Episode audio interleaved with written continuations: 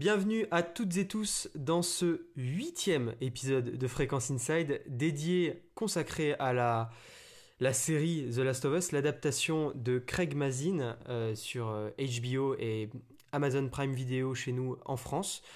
Euh, je suis très très très bien accompagné puisque je retrouve désormais un, grand habitué, Stéphane au micro. Julien qui, est sur son deuxième épisode. Et Salomé, euh, du coup, ma compagne, euh, qui est la caution non joueuse euh, un petit peu de cet épisode, voilà, qui va pouvoir apporter son regard sans avoir, traversé les deux aventures vidéoludiques sur, sur cette série. Donc sans plus attendre, je lance le générique.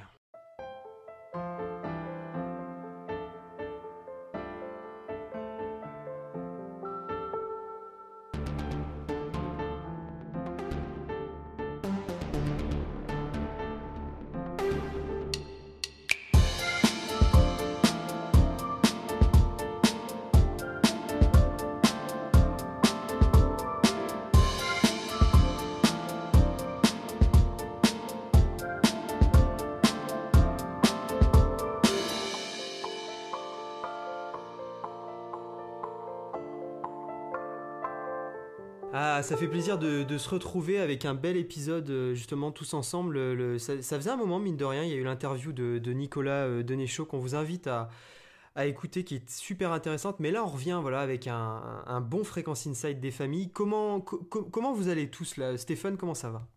Bah écoute, euh, ça va nickel. Je suis super content d'être là pour discuter de la série. Bah, que je suis assidûment, assidûment depuis deux mois, donc, donc ouais. Assidûment, tu ne loupes pas, tu n'as jamais regardé un épisode le lendemain de sa diffusion? Ah non, non, non, le lundi euh, matin, si j'ai le temps, euh, je le regarde. Ah ouais, c'est religieux quoi. Et, euh, et Julien, du coup, voilà, comment, comment vas-tu? Bah écoute, ça va très bien, merci. très heureux d'être là pour cette deuxième, deuxième de suite d'ailleurs, parce que la dernière fois c'était sur Hogwarts Legacy. Et là, on se retrouve bah, sur la série The Last of Us, tirée du jeu que je préfère et de la licence que, j'aime particulièrement, qui est The Last of Us. Bon bah c'est super, franchement je suis ravi de te réaccueillir dans, dans, Fréquence Inside, comme je suis ravi de réaccueillir Salomé. Euh, comment comment vas-tu Salomé? Ça va bien, ça va bien. Euh, bah, content d'être là aussi pour euh, parler de cette série qui étonnamment m'a plu, parce que franchement, série sur les zombies Enfin, dans le pitch, c'était mal parti, donc euh, voilà, on hâte d'en parler. Les infectés, ça. pardon, excuse-moi, les infectés. Là, faut, euh, il y a un jargon, hein, faut pas rigoler. Euh, bon bah, écoutez, je pense que on peut se construire cet épisode comme on a construit les, précédents Fréquences Insight, c'est-à-dire un peu au feeling, même si évidemment il y a des points qu'on va, qu'on, va aborder tous ensemble. Mais on tourne, il faut savoir qu'on enregistre cet épisode le jour même de, de, la diffusion du dernier euh, épisode, et ça fait beaucoup d'épisodes, c'est ce que je me disais, mais du dernier épisode de la série, donc à savoir le 9 à savoir euh, le 13 mars 2023. Nous sommes le 13 mars. Euh, et nous avons quelques heures derrière le, visionnage de cet épisode, donc on n'enregistre pas non plus à chaud juste derrière. Ça nous permet de, voilà d'avoir déjà médité sur, sur ce visionnage de dernier épisode. Mais l'idée, c'est quand même aussi de revenir bien évidemment sur, sur la série dans sa, dans sa globalité. Euh, et justement, la première question que, je voulais vous poser, c'est euh, notamment à mes, deux comparses qui, ont pu jouer au jeu euh, à, leur sortie et, même les, les refaire, j'imagine. Déjà, voilà, en préambule, combien de fois vous avez fait Last of Us premier du nom, déjà Pour avoir une idée? Ben écoute, je vais commencer, je vais me lancer. Mais du coup, Last of Us, c'est un jeu que j'ai fait trois fois euh, même 4. Donc j'ai fait trois fois la, version remasterisée et une fois le, remake qui est sorti en septembre. Donc bon, c'est un jeu, euh, comme tu peux t'en douter, euh, qui compte dans mon cœur, on va dire, de joueurs. Et, ouais, vraiment, Last of Us, c'est une œuvre marquante du jeu vidéo. Je pense que la série, en plus, montre à quel point elle est, marquante, dans le sens où on voit que les spécificités du, jeu vidéo font la qualité du jeu. Ouais, ouais, non, c'est clair. Euh, exactement. Euh, bah, c'est un point qui est, qui est absolument euh, majeur et qu'on va pouvoir traverser lors de notre review de la série. Forcément, on va, on va faire des parallèles avec le jeu. Et, même, je pense, ça peut être un très bon point de conclusion, justement, de partir de OK, on a parlé de la série. à la fin, on pourrait se poser la question de finalement, et c'est une question hein, que je pose, c'est pas, je veux, veux pas l'orienter, même si je, vais la poser sans doute maladroitement, mais se demander en fait, est-ce que le jeu euh, a pas des, est-ce que le médium en fait jeu vidéo permet pas aussi de faire des choses que la série ne n'a pas pu faire ou a choisi de ne pas faire? Enfin voilà, faut se poser quand même cette question. Elle est, elle est forcément intéressante et euh, elle traverse toutes nos réflexions, mais on, se la gardera, je pense, pour la fin, puisqu'on va essayer quand même d'analyser cette euh, la série en, se détachant aussi du jeu. Mais Mick, justement, combien de, pour rester sur la, thématique de Last of Us euh, premier du nom, combien de fois t'as pu as pu le faire, quand tu l'as fait, etc. Alors moi, j'ai commencé à le faire sur PS3 lors de sa sortie. En tout et pour tout, je l'ai fait bah, sur les trois générations de consoles, donc euh, sur euh, la PS3, la PS4 et euh, récemment en septembre à sa sortie avec le Part 1, je l'ai fait cinq fois en tout et pour tout. Juste le Part 1. pour ah le Part 2, sorti sur PS4, d'ailleurs je crois que c'est l'avant-dernière exclusivité PS4, je l'avais fait bah, à sa sortie et je l'ai refait un deuxième et un troisième run récemment sur PS5. Ah d'accord, d'accord, d'accord. Je n'arrive pas à votre cheville. Euh, PS4, mais sur PS5. Je n'arrive pas à votre cheville dans la mesure où le premier Last of Us, j'ai dû le faire deux fois, peut-être trois, deux fois sûr. Euh, de manière très espacée par contre, donc euh, je l'ai fait il n'y a pas si longtemps que ça la dernière fois, mais après je l'avais fait à sa sortie, ça m'avait bouleversé, enfin bref, la, la, fin m'avait laissé à terre, c'était un truc de malade, je m'en souviens encore. Et après Last of Us 2, j'ai fait une run, euh, mais, euh, mais voilà, mais ça, c'est bien justement qu'on ait des, des, profils différents à ce niveau-là. Ça permet aussi de, peut-être de mieux convoquer certains souvenirs du jeu, notamment euh, vous qui l'avez fait plusieurs fois. on pourra peut-être aller dans le détail sur certains points.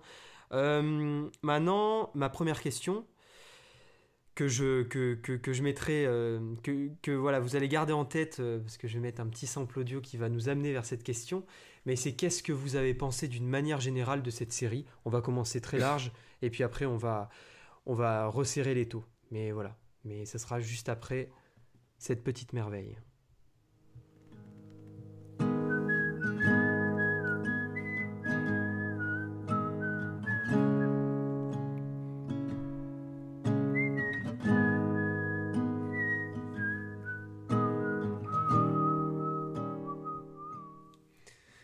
Petit air de, de, voilà, une cover d'Ellie dans, dans, Last of Us 2 pour ceux qui, celles et ceux qui ont la ref. Euh, bah, ce coup-ci, on va commencer par, euh, par Salomé. Euh, quel est ton, quel est ton, ton, ton avis ouais, sur la série d'une manière générale quoi? Vraiment, si tu essaies de balayer et, un peu de manière synthétique, on va essayer de, tant que ce peut de faire ça, justement en commençant. voilà, Qu'est-ce que tu as pensé de la série? Bah, Comme je l'ai dit en introduction, c'est pas du tout mon type euh, de série euh, de base. Euh, je pensais que ça allait être un truc un peu dans le style Walking Dead. Donc j'ai été très agréablement surprise par la série que je trouve... Enfin voilà, j'ai pas joué au jeu. Moi je trouve que la série elle est excellente. Après évidemment je pense que les gens qui ont joué au jeu euh, vont, penser, vont voir tous les, toutes les, tous les défauts de la série. Euh, franchement, j'ai adoré. Et euh, puis voilà, quoi. En fait, je, je, sais pas quoi dire de plus. J'ai adoré. Franchement, chaque épisode, j'étais prise dedans. voilà, il n'y a pas. Il y a peut-être. si, allez, on va donner un défaut quand même. Il n'y a peut-être pas assez d'infectés pour le coup. mais, mais sinon, je trouve que c'est une, très belle série. Voilà, il y, a des, y, y a des beaux passages avec euh, des, des, paysages euh, qui sont assez, euh, assez incroyables. Les relations humaines sont assez émouvantes aussi. Donc, non, pour moi, c'est une bonne série. Ok. Ouais, ton retour est ton est intéressant et c'est marrant que la, question des infectés, du, manque d'infectés soit déjà tombe déjà quoi. même même toi n'ayant pas fait le jeu, tu as, pu ressentir ça. qu'est-ce que qu'est-ce que qu'est-ce que t'en as pensé du coup, Stéphane? Bah écoute, globalement, j'ai beaucoup beaucoup aimé la série. après, j'étais pas inquiet au départ, c'est-à-dire que c'était une production HBO, donc à partir de là, ça démarre déjà plutôt bien.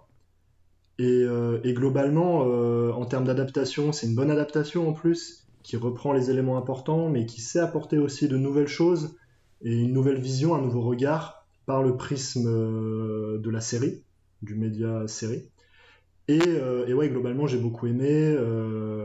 la fin, toujours une fin que je trouve exceptionnelle. Enfin, franchement, déjà dans le jeu, ça m'avait beaucoup marqué. Mais là, ça marche encore alors que je connais très très bien cette histoire. Donc ouais, globalement, une excellente série qui, je pense, on se rend pas forcément compte aujourd'hui à quel point c'était une bonne adaptation. Les gens râlent un peu parce que le jeu était tellement incroyable que c'était sûr en fait que la série n'arriverait pas à atteindre la qualité du jeu. Mais je pense qu'on est là face à une, on est face à une excellente série.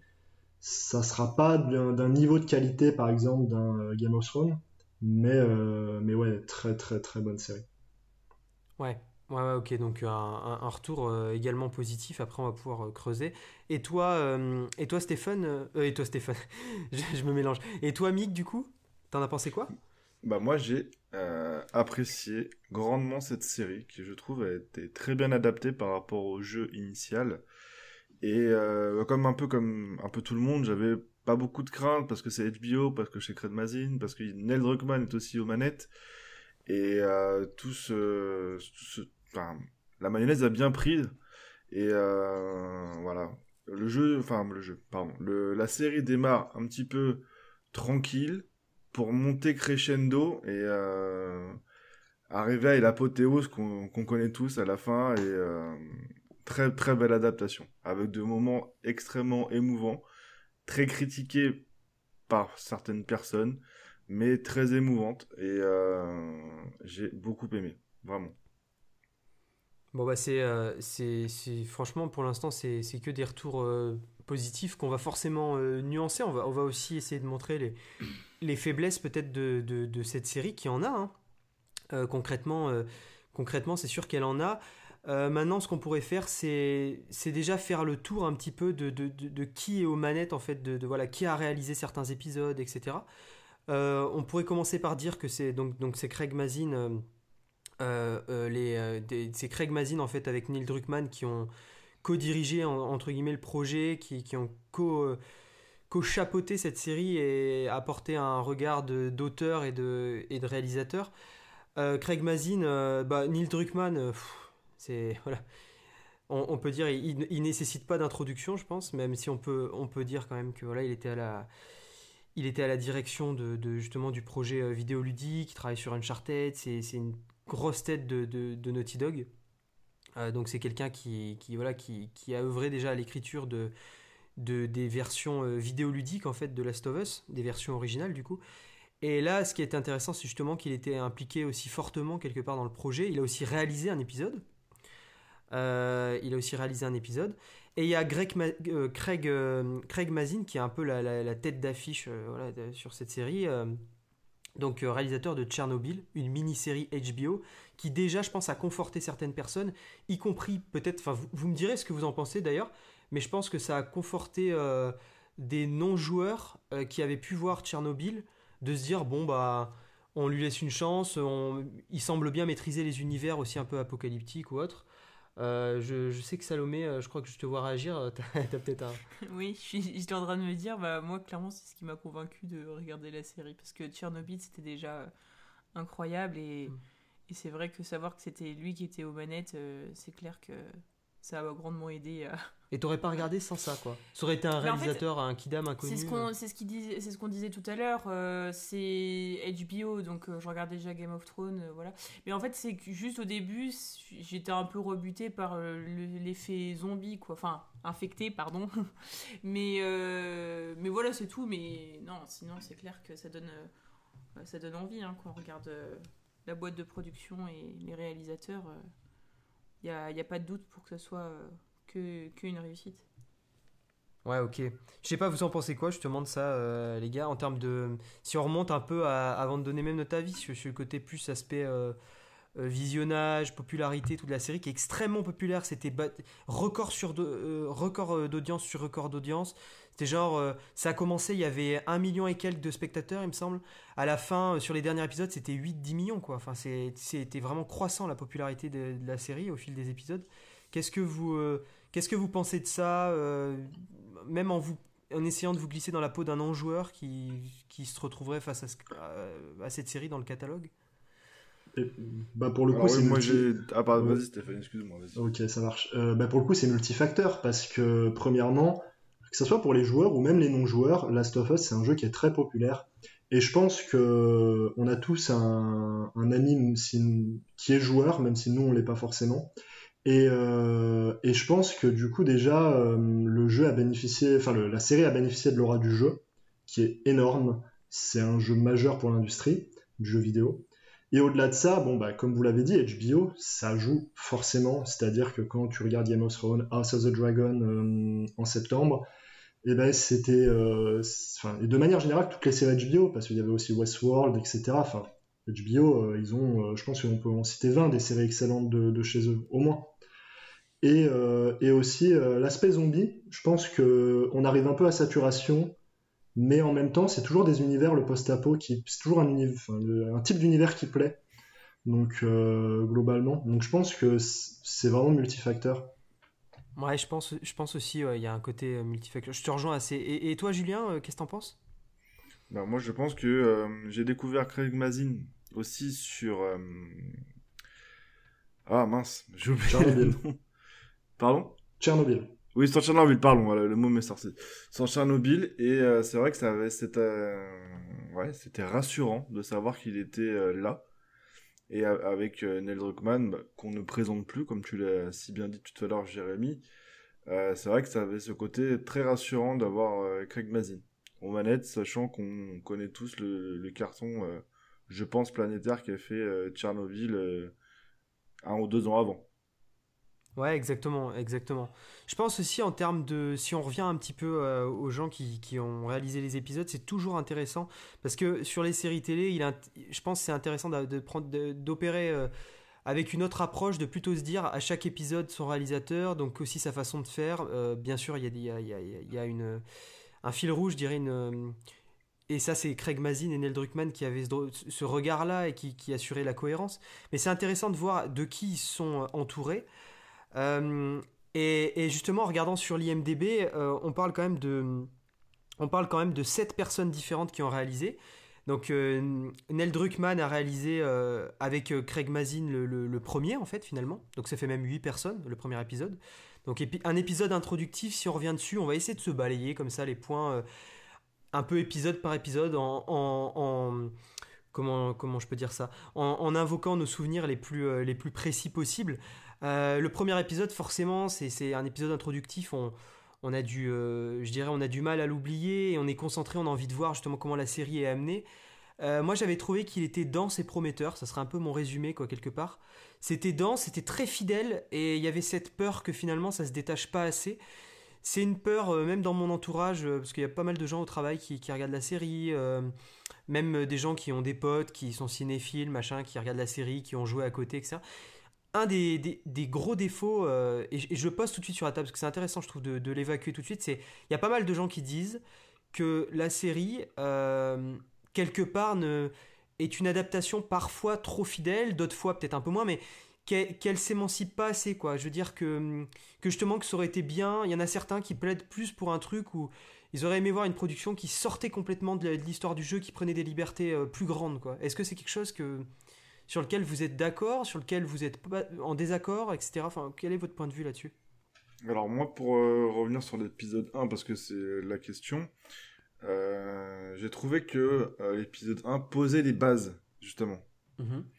Et qui nous contextualisait bah, ce qu'était l'univers finalement de The Last of Us, avec le Cordyceps qui est apparu en 1968, etc. etc. Et je trouvais qu'il était tourné sur une forme de documentaire, en fait et que ça rendait le côté immersif. Enfin, ça rendait la chose immersive. C'est vrai qu'il y avait un peu ce côté. Euh, il était particulier le premier épisode, c'est vrai, je suis d'accord, c'était particulier. Et toi, Stéphane, t'en dis quoi? Bah écoute, moi je pense que globalement. Une adaptation, en fait, c'est jamais évident. Mais parce qu'il y a deux écoles. Soit t'adaptes très fidèlement, soit au contraire, tu prends énormément de liberté. Et les deux visions se tiennent. Euh, mais là, pour le coup, dans le cadre de Last of Us, je trouve qu'ils ont trouvé un bon équilibre entre la reprise de moments du jeu marquants, qui pour le coup, euh, vu que les dialogues du jeu sont déjà très bien écrits, bah, les reprendre quasiment à l'exactitude euh, pour, le, mm. pour la série, c'est pas un souci, parce que justement le jeu a cette qualité d'écriture, cette justesse. Et après, concernant, euh, concernant les séquences, hein, et voilà, justement, il y a quand même pas mal de séquences inédites, rien que dans l'épisode 1, la séquence d'introduction, toute l'introduction avec la fille de Joël, et même dans l'ensemble de la série, il y a plein de, nouveautés. Donc moi, non, globalement, euh, je trouve pas que la série est trop mm. fidèle. Il y a des moments où oui, tu t'en viens à sourire quand tu connais les jeux, parce que c'est des dialogues au mot près. Et là, dans ce cas-là, en même temps, tu es, content parce que toi, tu sais, en tant que joueur, mm. et en même temps, bah, c'est bien écrit, donc ça marche en fait. Donc, moi, non, je trouve que, que c'est ni, ni pas assez, ni trop. C'est vrai que par moment, euh, on enchaîne une séquence vraiment euh, fidèle à une séquence euh, qui, n'a, qui est inédite, et c'est vrai que par moment, ça contraste un peu, mais globalement, je pense que, qu'ils ont bien, qu'ils ont maîtrisé leur sujet sur ce travail d'adaptation. Ouais, non, c'est vrai que c'est assez maîtrisé, puis c'est euh, autant. Euh, ben, ouais, d'ailleurs, tu pourrais nous donner ton point de vue, euh, Salomé, même si tu tu vas pas nous parler de l'adaptation, du coup, mais je pense qu'on peut, on peut trouver consensus, en tout cas tous les quatre, sur le fait que c'est une série bien écrite et bien interprétée aussi, ah. quand même. Oui. C'est vrai, hein. Enfin, je pense, je sais pas ce que vous en pensez, mais. Ouais, du coup. si, si, moi je suis complètement fan des Pardon, je me rapproche. je suis complètement fan de Bella Ramsey et Pedro Pascal. Hein. Et puis surtout Bella Ramsey, en fait, je trouve qu'elle est euh, incroyable dans son rôle. Et puis oui, l'écriture, elle est, elle est, elle est géniale. Même si, du coup, moi, je connais pas le jeu, mais euh, on me dit euh, dans l'oreillette que c'est, il y, a des, y a des dialogues qui, qui viennent du jeu. Donc les, les, deux sont très très bien écrits. Ouais, non, c'est clair, c'est clair, et c'est même c'est gratifiant en fait en tant que joueur. Je sais pas ce que vous en pensez, euh, les gars, de, se dire, euh, tu sais, de voir des, dialogues, de dire putain, ça vient de mon médium, un médium tellement critiqué pour ses, qualités d'écriture justement et ses, et ses narrations un peu euh, faiblardes ou insignifiantes, futiles, etc. Parce que c'est souvent ça aussi, hein, c'est critiqué pour ça le jeu vidéo. Hein. pas que, mais, mais en tout cas, entre autres, j'ai envie de dire. et là, ça, ça, me fait plaisir encore là dans le dernier épisode. Enfin, tu vois des, t'as des moments, tu te dis putain, c'est tu, tu revois le jeu, quoi. Enfin, c'est, assez incroyable de se dire. Et, et d'ailleurs, le, le, l'acting et la dimension euh, ben, euh, bah, IRL, quoi, avec des acteurs et tout qui incarnent vraiment les personnages et tout. En plus, dans un, dans un mood euh, série HBO, donc des émotions fortes. Surtout Craig Mazin, en fait, il a une capacité à capter les émotions, tu vois, à faire des scènes fortes et tout. Je trouve que ça donne une dimension, une nouvelle dimension à, l'écriture de, à certains passages de, l'écriture du jeu. Enfin, je sais pas ce que vous en pensez, mais. Moi, je, je si je peux y redire un truc. Moi, je, franchement, euh, je vous envie parce que finalement, c'était tellement une très tellement belle adaptation que je vous envie limite d'avoir euh, votre adaptation d'un jeu vidéo euh, parce que ça doit être tellement. Euh, vous, me redites si je me trompe, mais ça doit être tellement kiffant quand on regarde la série d'avoir ces petits moments de, de rappel au jeu où vous avez passé des heures euh, dessus. Enfin, je sais pas, ça. Pour moi, j'ai l'impression que c'est dingue. On parlera justement du rapport au temps et tout, mais du coup, qu'est-ce que vous pensez de ce qu'on disait, les gars? Bah écoute, pour moi, euh, cette série, ça peut être aussi un peu une forme de reconnaissance, parce qu'en même temps, les critiques qui sont faites sur la narration dans le jeu vidéo et sur le fait que par moments elle manque de profondeur, euh, ces critiques, elles sont pas totalement fausses. Elles sont euh, souvent pour moi légitimes dans beaucoup de jeux, et pourtant je suis un fan du médium. Mais, mais moi, souvent, je trouve qu'il y, a des soucis d'écriture dans énormément de jeux. Et c'est vrai que Naughty Dog, pour ça, bah, ils ont toujours su bien raconter leur jeu depuis, allez, Uncharted 2, on va dire. Uncharted 2, euh, même le premier, ça allait, mais principalement le 2. Donc, euh, donc ouais, de, ce point de vue-là, euh, je trouve que c'est une belle reconnaissance d'enfin avoir notre adaptation qui montre aussi la maturité que peut avoir le média quand, quand, quand il le veut en fait. C'est-à-dire quand il y a de l'intention derrière et une vraie intention de raconter quelque chose. Donc euh, de ce point de vue-là, et c'est un bel ambassadeur du coup pour, euh, pour le jeu vidéo, la série The Last of Us, parce que je pense que ça va permettre à beaucoup de se rendre compte que non, le jeu vidéo, euh, c'est pas juste de la violence, c'est pas juste quelque chose pour les enfants en fait, et qu'aujourd'hui c'est beaucoup plus que ça. Alors ce discours, il peut, il peut, il peut peut-être donner l'impression qu'il est 20, qu'il, aurait dû se tenir il y a 20 ans, mais c'est encore le cas aujourd'hui, et on est encore obligé de marteler ça quand on voit certains propos tenus dans les, dans les médias notamment les chaînes d'infos continues que je ne citerai pas. Ouais, ouais non, c'est clair, c'est clair. Non, c'est pour ça, c'est ça amène, euh, ça montre aussi le jeu vidéo sous une de ses plus belles facettes finalement, avec beaucoup de profondeur et, et pour sa richesse scénaristique, et là qui se retrouve euh, sur le monde du petit écran, donc c'est intéressant. Euh, qu'est-ce que, du coup, si on revient un petit peu à nos épisodes, donc le premier, on en a, on l'a brièvement passé. Le deuxième, du coup, là, c'est Neil Druckmann à la, à la réalisation. Et, et, là, le scénario, c'est Craig Mazin. Parce que c'est vrai que ce qu'il faut préciser quand même, c'est que c'est majoritairement Craig Mazin qui a écrit les épisodes. Parfois avec Neil Druckmann. Et Neil Druckmann a écrit entièrement le Left Behind donc euh, l'épisode du, du, DLC, au niveau du, voilà, de, la partie scénaristique. Euh, mais là, le deuxième était écrit par euh, Craig et réalisé par, par Neil. Donc c'était l'épisode titré Infecté. Est-ce que vous vous en souvenez, les gars? Qu'est-ce que vous en pensez? Alors, oui, mais petite précision, c'est pas justement l'épisode 2 qui est réalisé par Neil Druckmann? Ouais, si, si, c'est l'épisode 2 qui est réalisé par Neil. Ok, ok. Et mais par contre, il est écrit par Craig Mazin. Ah oui, ok, d'accord, c'est l'inverse, ok. Ouais. Ah oui, oui, j'ai de, de, de, bons souvenirs dessus. Euh, il était centré sur Joel Ellie et Tess à l'époque, mhm. où il était vraiment calqué sur les jeux, j'ai trouvé, et euh, ce qui rendait le l'épisode euh, super intéressant parce que on apprenait ce qu'était les le cordyceps dans le premier. En fait, c'est tout était crescendo. En fait, tout la narration prenait tout son sens et commençait en fait à partir de l'épisode 2 vraiment où tu rentrais vraiment dans l'univers du jeu pur euh, avec Tess, Ellie et, Joël. Ouais, exactement. Ouais. On avait plus de plus, plus de, personnages. C'est vrai que les personnages ont été introduits euh, progressivement et enfin c'est vrai que c'est étonnant. Euh, on pourra revenir là-dessus sur le temps. Enfin sur deux questions temporelles qui me semblent hyper importantes. C'est la manière de qu'avait cette qu'a eu cette série, je trouve, d'amener des événements euh, quitte à nous faire peur en tant que joueurs, nous qui avons pu faire le jeu, de se dire, il y a des moments où tu te dis, putain, on est déjà à cet épisode-là, ça c'est pas encore arrivé et tout, et, finalement il y a un traitement qui est... Enfin c'est curieux la, manière d'amener le truc. Il y a des focus qui sont faits, notamment sur l'épisode 3, donc on peut le balayer aussi, réalisé, par, réalisé par Peter Orr. c'est un excellent épisode, l'épisode 3 voilà, je, je, sais pas, euh, on verra. Je pose pas la question tout de suite, mais ça risque, il risque de répondre à une des questions euh, qui viendra plus tard. Mais euh, Peter Orr, il faut savoir que c'est quelqu'un qui a réalisé It's a Sin, c'est une excellente série, excellente série récente, mini-série, mini-série également. c'est quelqu'un du monde de la télé. Hein. Derrière, il y a, Umbrella Academy, il y a Daredevil. Euh, enfin voilà quoi. C'est ça aussi, ils sont entourés de beaucoup de gens qui euh, ont déjà travaillé dans le monde de, des séries finalement, euh, au-delà du, cinéma. Et peut-être que ça se ressent dans la manière de réaliser et les, les plans choisis, l'efficacité quelque part pour donner une efficacité à la série. Et qu'on retrouve un petit peu cette patte HBO justement où tu as, des, as des épisodes, t'en sortes et on peut être marqué par certains épisodes de se dire putain, c'est que 40 minutes mais 40, 50, 1 heure. D'ailleurs, c'est variable et ça, c'est bien que ça soit variable. Il n'y a pas de, format euh, qui, qui, qui, qui mettent les, les, réalisateurs sous la contrainte et qui, qui crée un espèce de rythme euh, monocorde tout le temps. Donc, c'est bien, il y, y, y a, beaucoup de variations. Et cet épisode 3, hyper, hyper intéressant. Du coup, bah, Stéphane, si tu veux nous en parler.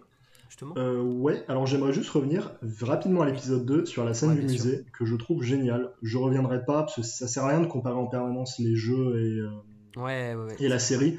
Mais cette scène du, musée avec les deux claqueurs, alors déjà c'est la première fois qu'on voit les claqueurs, donc ça peut être intéressant de revenir dessus, notamment sur le travail des costumes.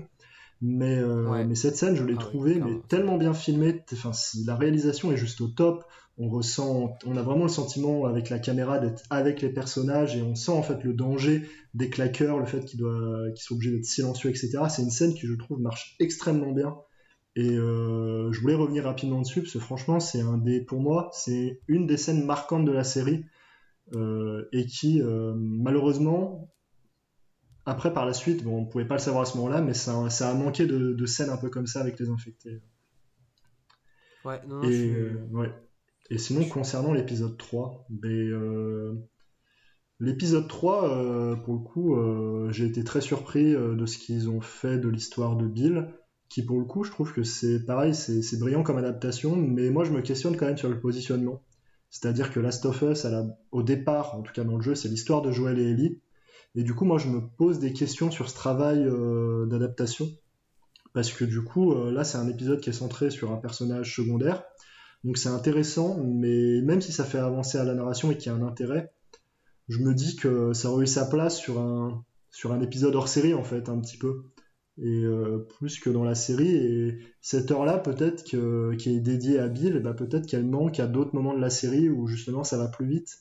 Et, et où, et où justement il, manque comme on l'a dit des scènes avec les infectés etc donc globalement c'est un excellent épisode. J'ai rien à dire dessus mais moi je me pose la, la, la question de la pertinence dans le cadre de l'œuvre globale en fait est-ce que, euh, euh, est-ce que ça serait pas, je, me permets de, reposer une question par-dessus, est-ce que ça serait pas justement un épisode pour, euh, comment dire, plus s'éloigner de... Alors je sais, je, je, sais pas comment est le jeu, mais plus c'est parler des, des sentiments entre les... Enfin, comment dire, de parler de comment on ressentait, comment la vie se passait pendant cette, cette période de, de crise j'ai l'impression que c'est plus un. Je sais pas si c'est un épisode qui fasse vraiment. Enfin, il fait référence au jeu, mais je veux dire qu'il soit vraiment axé pour les gens qui ont joué au jeu. Je sais pas si je suis très claire euh, dans mon propos, mais en gros, qu'il puisse plus intéresser justement les non-joueurs.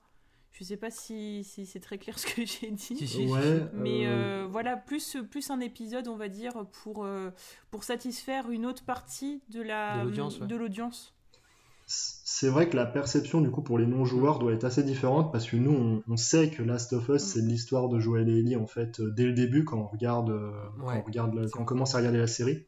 Et du coup c'est vrai que c'est intéressant ce, truc d'avoir dès l'épisode 3 deux nouveaux personnages où on fait un zoom dessus tout un épisode. En plus l'épisode c'est le plus long de la saison. Donc euh, je, je sais pas, je j'y ai pas réfléchi, j'ai pas pris, euh, j'ai pas réfléchi euh, là-dessus, donc euh, tu me prends un peu de cours, mais non, bah, après c'était une proposition intéressante parce que Last of Us, au-delà d'être un, un, jeu sur les infectés, sur les zombies, et donc une série dessus, c'est un jeu qui portait sur l'humain, et de ce point de vue-là, bah, du coup, même si c'est très différent des jeux, c'est on est dans la thématique de Last of Us, l'humain, à travers, bah, du coup, cette fois Bill et Frank au lieu de Ellie et Joël. Et donc, c'est aussi intéressant d'avoir des, euh, visions différentes du monde, etc. Donc, euh, donc non, globalement, euh, ça reste un, super épisode. Moi, j'ai passé un très bon moment. Et surtout, c'était pour le coup très surprenant pour un non-joueur. Donc, c'était super cool de découvrir un, épisode qui était quasiment neuf de bout en bout, en fait. Là, pour le mm. coup, on n'avait aucun élément Enfin, il y a quelques références, mais globalement, c'est très très différent du jeu. Ouais, ouais, je suis d'accord. Et limite, ça manque. Enfin, limite, tu te dis. Euh, je, peux comprendre en fait les gens qui, qui, sont parfois déçus de juste revivre le jeu, tu vois. Et, ah, effectivement, comme tu dis, il y a quelques libertés et tout. Mais cet épisode-là, il a une fraîcheur par rapport à l'aventure originale quand tu la connais. Enfin, t'es es vraiment en terrain euh, inconnu, quoi. Et du coup, t'as envie de. Bah, je sais pas quoi, la, nouveauté s'impose à toi, tu prends ce truc. En plus, c'est une, enfin, c'est une calotte cet épisode incroyable.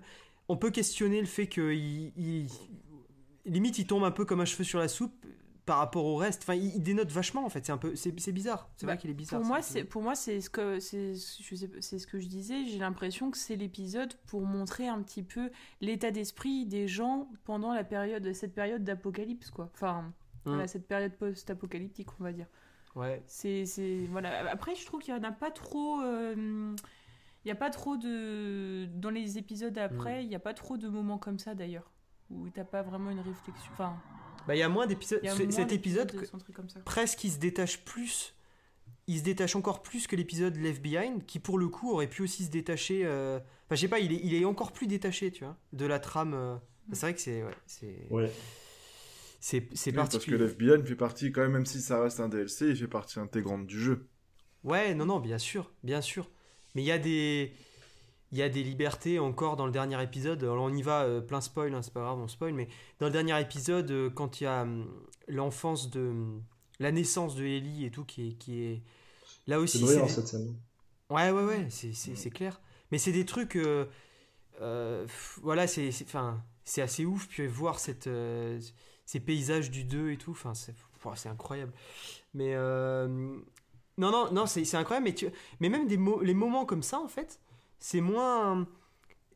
On, les rattache plus facilement. Donc effectivement, je pense que Stéphane, tu résumes bien le truc en disant que c'est quand même, nous en tant que joueurs, on est encore dans ce truc de psychologiquement de se dire, on suit Joël et Ellie.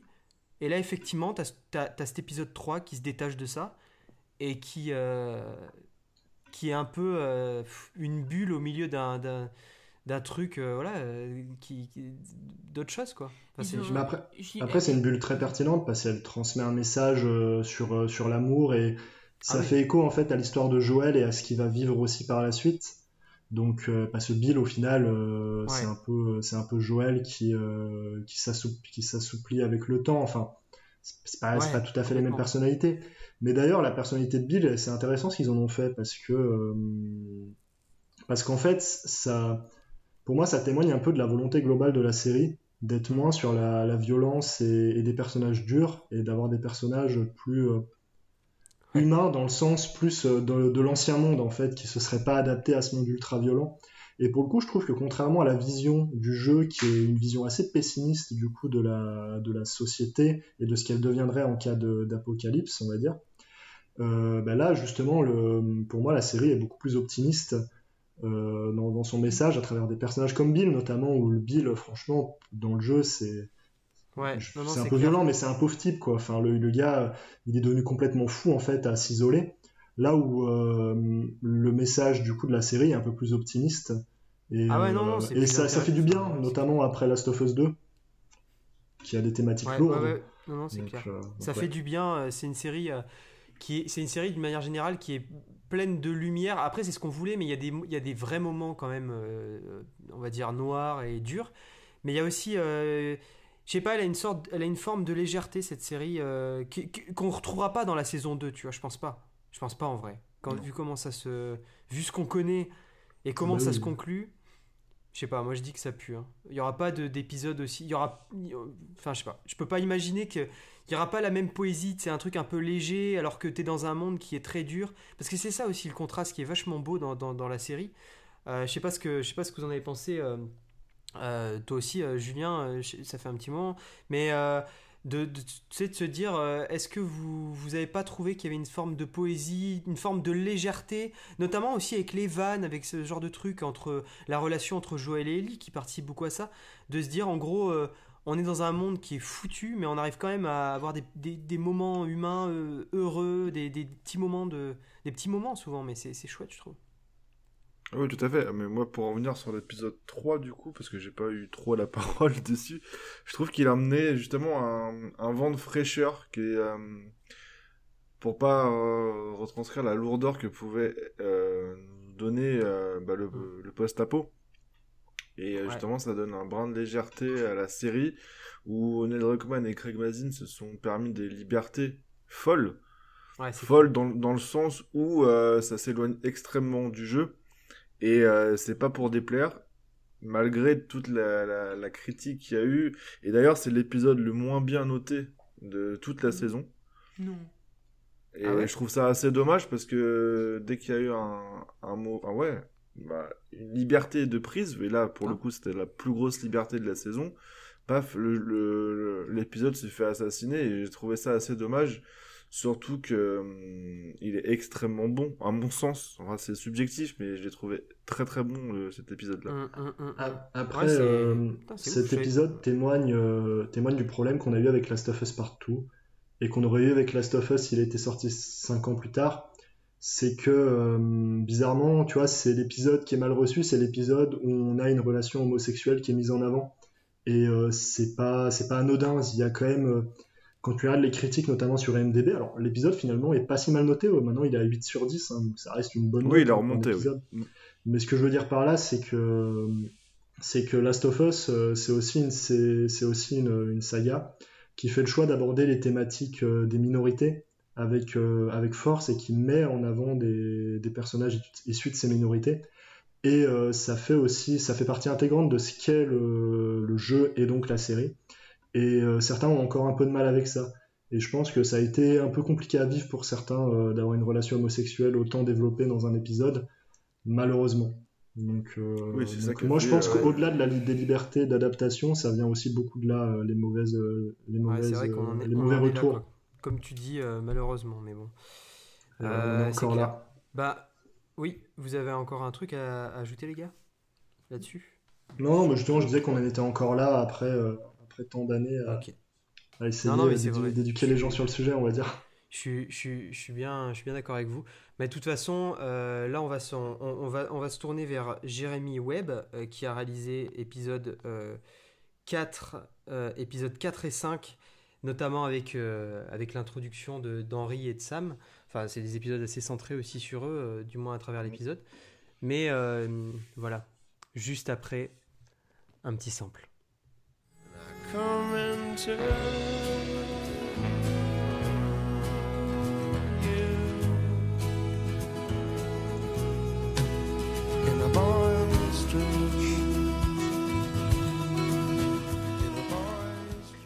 Justement, en revoyant en fait les, images de, notamment dans l'épisode 5 de Ellie et d'Ellie et de Sam euh, en train de, en train de jouer, de partager des moments, euh, on va dire, euh, avec on retrouve la naïveté de l'enfance. Enfin, je sais pas, je, trou- je trouve que c'est des épi- c'est moi, c'est un passage de la série qui me plaît bien. Je sais pas vous, c'est c'est- voilà, toute la, on va dire la trame Henri et Sam, je la trouve, je la trouve sympathique.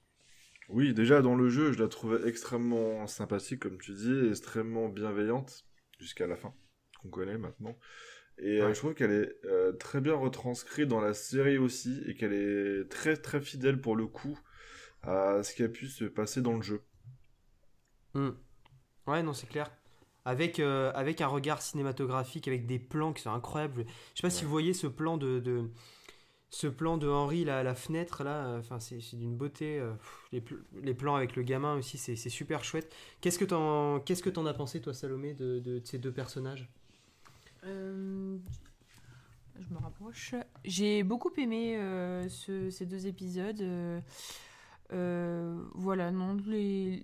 bon, après les personnages ils sont attachants, hein, mais après je dis ça et je me suis pas trop attachée non plus. C'est-à-dire que la, la, la suite on la voit quand même on la voit quand même venir quoi. On sait que La fin, bah, plutôt. oui la fin pardon. la fin on la voit quand même venir donc euh, Ouais. c'est Ah, c'est un peu, c'est un peu glaçant ça. On pourra en reparler aussi du, du fait que t'as. bah, après, nous on connaît l'histoire aussi, mais du fait que t'as quand même, tu, tu peux pas, tu, tu sais que les personnages faut pas t'y c'est attacher. quoi. ça. Mais c'est comme Chaque Game fois of qu'il y en Thrones. Tu t'attaches jamais quoi mais en Ouais, plus ouais. euh, je trouve Ah, que enfin d'ailleurs euh, furtif. hein. Oui, oui. euh, mais d'ailleurs je trouvais que la série c'était c'était toujours comme ça c'est-à-dire qu'on t'introduit chaque épisode en fait on, on introduit un nouveau personnage pour le faire mourir euh, soit dans le même épisode bah non d'ailleurs dans le, dans le même épisode à chaque fois hein. quand il y a un Mm. personnage qui était introduit généralement Mm. c'était Terminado euh, au bout de 50 minutes quoi donc euh, non mais après l'histoire est quand même euh, intéressante et puis euh, Mm. et puis elle méritait d'être euh, d'être euh, Ah ouais. d'être là Le personnage de Kathleen aussi qui traverse ces épisodes est, est aussi intéressant. elle me hein, fait c'est vrai. flipper elle. elle est flippante Avec les billards. Ouais, avec Mais les c'est- pillards, ouais, c'est intéressant. Qu'est-ce que, bah justement, qu'est-ce, que- qu'est-ce, qu'est-ce que tu peux nous dire de, de- de ces épisodes? Tu peux partir sur Kathleen si tu veux. Bah déjà, je voulais revenir sur l'épisode 4 parce que je trouve qu'il est, c'est important d'y revenir dans la mesure où euh, c'est vraiment là où ils partent à Pittsburgh et, Mhm. et, et Ellie et Joël. Voilà, c'est Kansas City euh, dans celui-là. Ouais, à, Can- à Dans, Kansas. dans ouais. la série, c'est Kansas City. dans, la, dans la série, c'est Oui, Kansas pardon, City. oui, c'est Mais- dans le jeu qu'ils partent à Pittsburgh. Autant pour moi. Mais j'ai- trouvé que c'était euh, vachement bien fait et c'est là où, où tu vois vraiment le rapprochement entre Ellie et Joël. Mm. Où il y a cette recherche de complicité l'un envers l'autre, etc., Mm. etc. Ouais, c'est clair. Et euh, j'ai trouvé que c'était euh, vachement, vachement intéressant. Et euh, même s'il y a moins de violence, enfin, dans, dans la série que dans le jeu, par, par passage, pour pas spoil les, les moments, mais euh, j'ai trouvé ça, euh, le rapprochement et comment ça avait été euh, écrit, que c'était vachement intéressant. Le rapprochement Ellie-Joël se fait vraiment à partir de ce moment-là, de l'épisode 4. Mm. D'ailleurs, euh, je, je peux- je me permets parce que euh, on a parlé tout de suite des personnages de Sam et de son frère, mais le début de l'épisode 4 Mm, d'ailleurs, il est incroyable, je trouve, avec les, les plans euh, de paysages complètement désertiques et Ouais, c'est vrai. avec la musique, mais franchement, je crois que ça a été un de mes moments préférés de, de la série. Il se passe rien, il n'y a pas de. Et d'ailleurs, on voit ce petit, comme tu disais, ce, ce début de, de relation qui. Le rapprochement. de rapprochement entre Ellie Mm. et, et Joël, et franchement, le début de l'épisode 4, il est incroyable aussi. Ouais, c'est clair. On pourrait passer beaucoup de temps sur ces épisodes, bien évidemment. Le, le format de l'émission ne, le- permet pas. Mais euh, Stéphane, du coup, ton point de vue sur, euh, sur ces épisodes, les deux réalisés par Jérémy Webb, qui pour, euh, pour, pour, pour info, et puisque c'est toujours intéressant de, citer ça, il a travaillé sur Umbrella Academy, sur Downton Abbey, Masters of Sex, que je conseille, qui est très bien aussi. Enfin voilà, pas mal de Altered, Altered Carbon pour Netflix. Voilà, c'est des gens, ils ont, ils, ont voilà les, les projets derrière, hein, derrière eux. Mais qu'est-ce que t'en as, t'en as pensé du coup, euh, Stéphane? Globalement, euh, j'ai beaucoup aimé les deux épisodes, mais euh, je trouve que c'est peut-être les moins réussis de la saison. Alors, le, pareil, toujours le travail d'adaptation, c'est bien, globalement, c'est bien réalisé, et puis les personnages sont intéressants, mais moi j'ai envie de revenir sur un point à travers Sam et Henry. Le fait qu'on nous introduise des personnages et qu'ils meurent tout de suite dans l'épisode et que du coup on n'ait pas vraiment le temps de s'y attacher, pour moi ça témoigne un peu du fait que la série, même si euh, je considère que 9 épisodes c'était un bon découpage globalement, je trouve qu'on passe pas assez de temps avec les personnages. Et là où en fait le jeu, on a des phases de gameplay qui font qu'en fait on, a le temps de s'attacher aux personnages, de faire des discussions anodines, le format série fait que euh, on, a moins le temps de s'attarder sur des euh, futilités, on va dire, et notamment sur un format court de 9 épisodes. Et c'est vrai que c'est peut-être un petit défaut de la série. Et peut-être que c'était très dur à adapter aussi par rapport à un jeu vidéo, et ça permet d'identifier une spécificité euh, du jeu, pour le coup. C'est le fait que tous ces petits moments euh, qui paraissent anodins dans les jeux, en fait, ça, ça participe à la construction des personnages, et notamment des personnages secondaires avec lesquels, au lieu d'y passer une heure, on va y passer deux heures, par exemple. Et du coup, ça change beaucoup de choses. Après, globalement, euh, je voulais revenir aussi sur le personnage de, de qui, alors, le personnage est intéressant, mais euh, je trouve que globalement, euh, c'est le moins, enfin, j'ai eu du mal avec ce personnage dans le sens où, euh, au final, on la, on la voit pas tant que ça. Alors, elle a des actes qui sont, qui sont froids, qui sont assez terribles, mais au final, heureusement, l'épisode 5 vient un peu nuancer ça, c'est-à-dire qu'on a sa backstory et du coup, on la comprend mieux. Mais globalement, c'est un personnage avec lequel j'ai eu du mal parce que, en fait, j'avais du mal à la sentir comme réellement chef et j'avais du mal à comprendre comment ce groupe de Kansas City arrivait à se ranger derrière elle. Parce que pour moi, elle manquait un peu de charisme et d'emprise. Enfin, j'ai du mal à comprendre comment est venue cette emprise qu'elle a sur l'ensemble du groupe, en fait. À part l'affiliation avec, euh, avec du coup son, frère qui était le chef de la résistance, on va dire, enfin, en tout cas, un membre important. Et bah moi justement pour euh, c'est ça qui me enfin c'est ça qui fait que elle me fait un peu elle est un peu flippante parce que j'ai j'ai l'impression qu'on elle est pas enfin c'est pas un vrai chef justement enfin ça fait chef un peu un peu bizarre et euh, je trouve que ça la rend encore un peu plus un peu plus angoissante parce qu'on sait pas euh, ce qui va lui passer par la tête en fait Ouais, ça la rend Voilà. imprévisible. C'est Ouais, vrai que, très effectivement. J'ai pas ressenti euh, ça sur le coup, euh, sur le visionnage, mais c'est vrai qu'en repensant un peu à ses actes, elle a des moments où, en fait elle, elle vrille un peu et elle est, elle c'est tu, tu vois qu'elle est pas très stable, quoi. Mais oui, c'est effectivement. ça j'aime pas les gens instables Ouais, non, c'est vrai que c'est, c'est, c'est quand même un personnage euh, que je trouve intéressant. Mais- Et ouais, Il y a- il y a un peu par contre, quand même, pour revenir sur les deux épisodes, il y a quand même cette scène finale qui est, qui est fantastique. Par contre, je Ah ouais. disais que globalement, c'était ceux que j'avais le moins aimé. La fin de l'épisode 6 est fantastique. Enfin, Épisode, euh, toute la ouais, scène d'action, 5. qui est la, la grosse séquence d'action de la série, on peut le Mhm. dire, maintenant qu'on a fini la série. Mhm. Et euh, notre- enfin, face aux infectés, en tout cas. Et, euh, et après, avec ce final avec, euh, avec Sam, mais c'est. enfin, D'ailleurs, tout cet arc de l'histoire, c'est-à-dire que le début est incro- enfin le début de, de cette petite histoire est folle, mm, mm. justement comme je disais tout à l'heure avec les- l'introduction, les, les paysages désertiques et tout, et la fin est euh, tout aussi folle, euh, enfin est tout aussi intéressante avec euh, Ouais. avec la mort euh, des des deux euh, des deux frères. Ouais, non, c'est clair, c'est. Non, c'est. moi, j'aime bien le personnage de Kathleen. Il me fait penser à ces personnages quand même dans. Dans, les Walking Dead ou les séries euh, qui, qui, ont. Walking Dead, c'est l'exemple de la série qui a, qui a, qui a trop continué, trop, continué trop longtemps. hein. Mais il y, avait des. Il y a quand même, quand on pense à Walking Dead, des personnages sais, un peu iconiques, euh, comme le gouverneur ou d'autres, où t'as. je sais pas, ça fait le sel de ces séries aussi. Il te faut des, personnages imprévisibles, des gens tu te sens en danger avec. Ils sont en apparence pas trop dangereux, mais dès que tu les regardes, c'est des fous en fait. Ouais. Et il faut qu'il y ait, ces- il faut qu'il enfin cette sensation là. En tout cas, c'est quelque chose qui marche. C'est peut-être quelque chose de facile d'ailleurs. Ça, ça se questionne hein, de mettre des personnages euh, parce que c'est caricatural aussi ce genre de truc. hein. Tu mets des persos euh, qui sont euh, Enfin, c'est oui, c'est qu'il y a une forme de. C'est c'est caricatural. Mais à la fois, ça peut, ça peut nous, nous, nous retenir, euh, créer un suspense, un truc, quoi. Ouais, mais alors, euh, tu vois, dans, dans le cas de Kathleen, du coup, Ouais. je trouve que c'est moins le cas. Là où, par exemple, David, là, pour le coup, le personnage est super bien écrit et je trouve euh, à des années-lumière de, de l'écriture de Kathleen, ou même tu parlais de Walking Dead, Ah un oui, personnage comme Negan ou le gouverneur, c'est beaucoup plus euh, marquant euh, de mon point de vue. Ouais, mais, c'est- ouais, mais ça, c'est peut-être aussi le problème. C'est une, mini-série, tu vois. Et ça, t'en vois les limites de ça aussi. hein. Enfin, je trouve. hein. Enfin, ouais. c'est compliqué parce que, tu vois, le gouverneur ou Negan. Bon, c'est, peut-être. Je prends pas le bon exemple. Non, c'est vrai que Negan, il est incroyable direct. hein. Negan, l'introduction du personnage est fantastique. Enfin, elle est Ouais, elle, est, terrible. elle est incroyable, elle est terrible. Surtout que je pense, auraient je pense qu'à l'époque, enfin, quand ouais. tu suivais la série, euh, on continue, t'as le final de l'épisode 6, euh, il devait, Ah te, ouais. il devait, il devait te mettre très mal, hein, parce que après t'attendais truc, 8 mais- mois ou je sais pas combien de temps pour avoir euh, Ah cette ouais. introduction qui était aussi complètement folle. L'épisode d'intro de la saison 7, il est fantastique. Ah ouais, ouais, épisode, fin- dernier épisode de Walking Dead, saison 6 et premier saison 7, c'est des masterpieces. Après, il y a beaucoup de merde autour, hein, c'est ça le problème. Et- Ouais, bah faut s'arrêter euh, au début de la saison 7, je pense. euh, Ouais, c'est ça, je pense que c'est le bon moment pour ça. Exactement. t'as encore bon moment deux pour ça. trois épisodes qui sont vraiment excellents, euh, notamment euh, l'épisode, euh, enfin saison 9 et, euh, et un des épisodes bonus euh, sur, Ne- sur Negan. Mais bref, c'est un autre sujet. Ouais, c'est un... Non, c'est un autre sujet, c'est pas le sujet du jour. Mais tout ça pour dire qu'effectivement, euh, voilà, c'est un arc de la série qui est sympa. Et après, ça nous porte vers l'épisode 6. L'épisode 6, réalisé par Jasmila Zbanik. J'espère, je, je dis forcément pas bien son, son, son nom de famille. Et je crois que c'est pas trop mal, hein, Euh, la prononciation.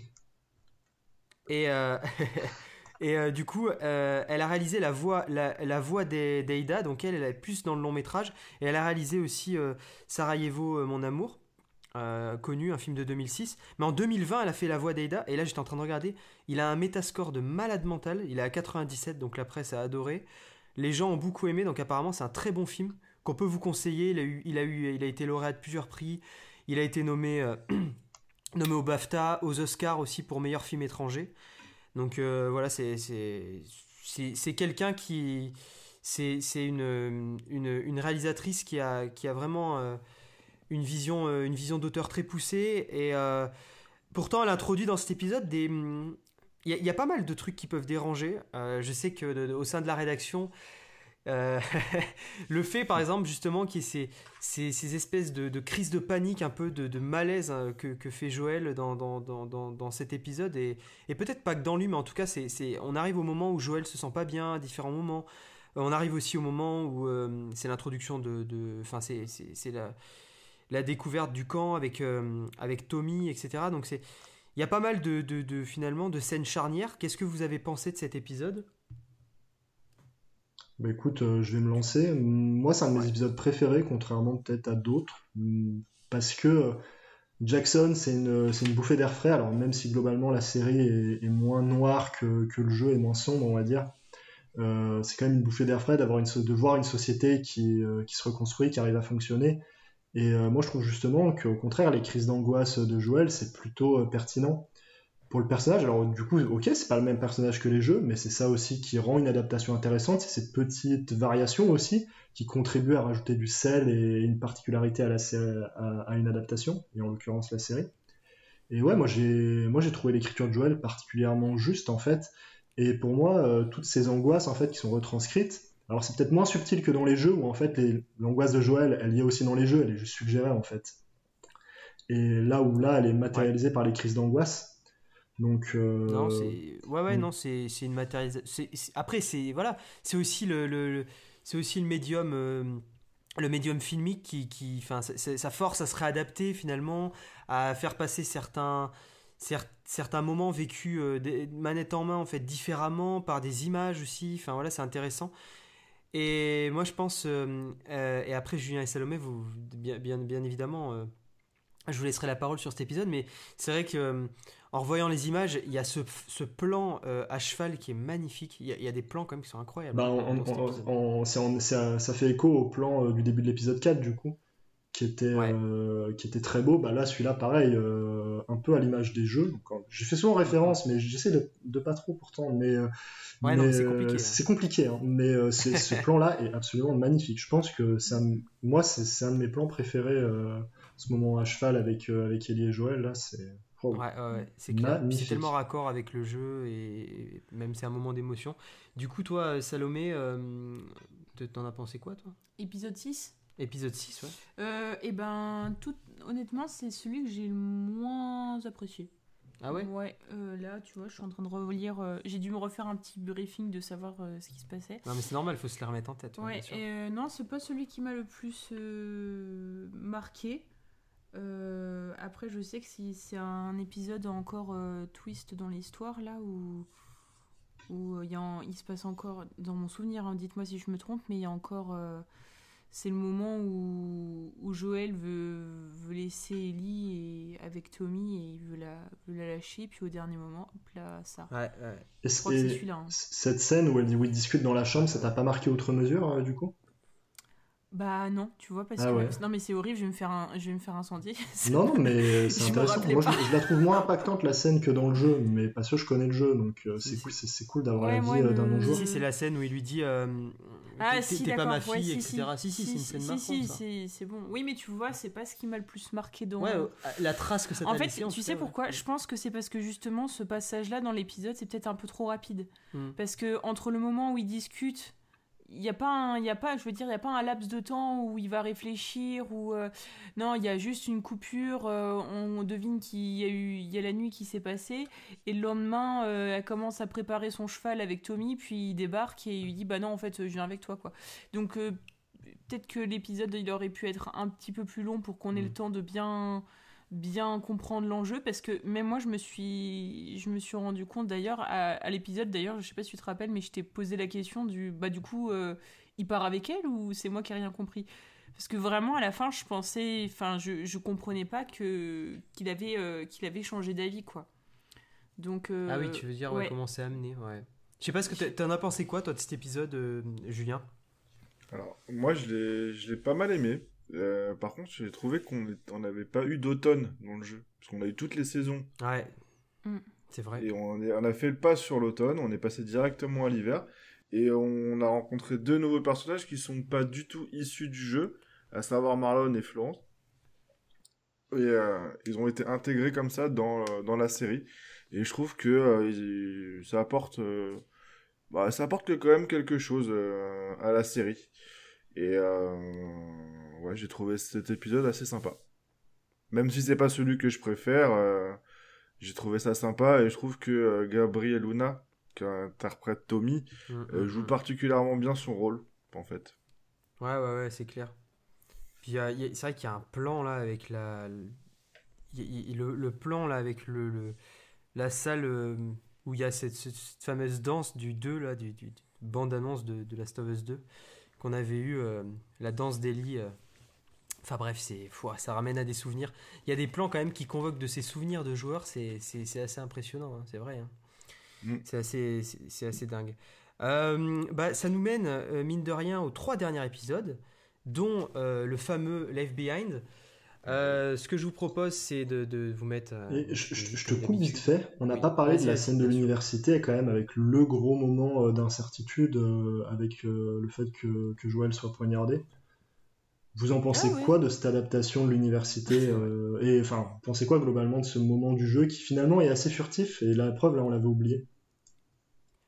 alors Ah, c'est dans, vois. c'est dans l'épisode 4 aussi? C'est dans le Non, 6. Non, c'est dans l'épisode dans le 6 Ah, où, euh, normalement, Ouais. je sais pas si on peut spoil un petit peu le jeu, euh, Si, Jérémy. si, si, euh, Mais, euh. Ouais, bah en gros, Oui, globalement, après être allé, euh, donc après euh, le passage chez Tommy, donc ils se rendent à l'université de l'Est du Colorado parce que Tommy leur dit Mm. d'aller là. Voilà. Et là, du coup, dans la série, euh, ils trouvent, euh, enfin, les, les Lucioles sont plus là. Ils trouvent le, sur un tableau la, la direction de, de, de, je sais plus où c'est, et euh, l'hôpital, de l'hôpital dans un, dans, dans un, dans un état à côté, et, euh, et euh, Joël se fait poignarder du coup à la fin de l'épisode.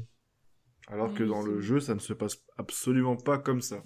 Ouais, comment bon, dans le jeu Joël est quand même. Il est blessé, oui, gravement blessé, oui. Il est même transpercé de part en part, ah ouais mais il n'est pas euh, juste euh, poignardé comme ça. Bah là, pour le coup, c'est une adaptation pertinente parce que déjà que dans le jeu, c'était abusé, on va dire.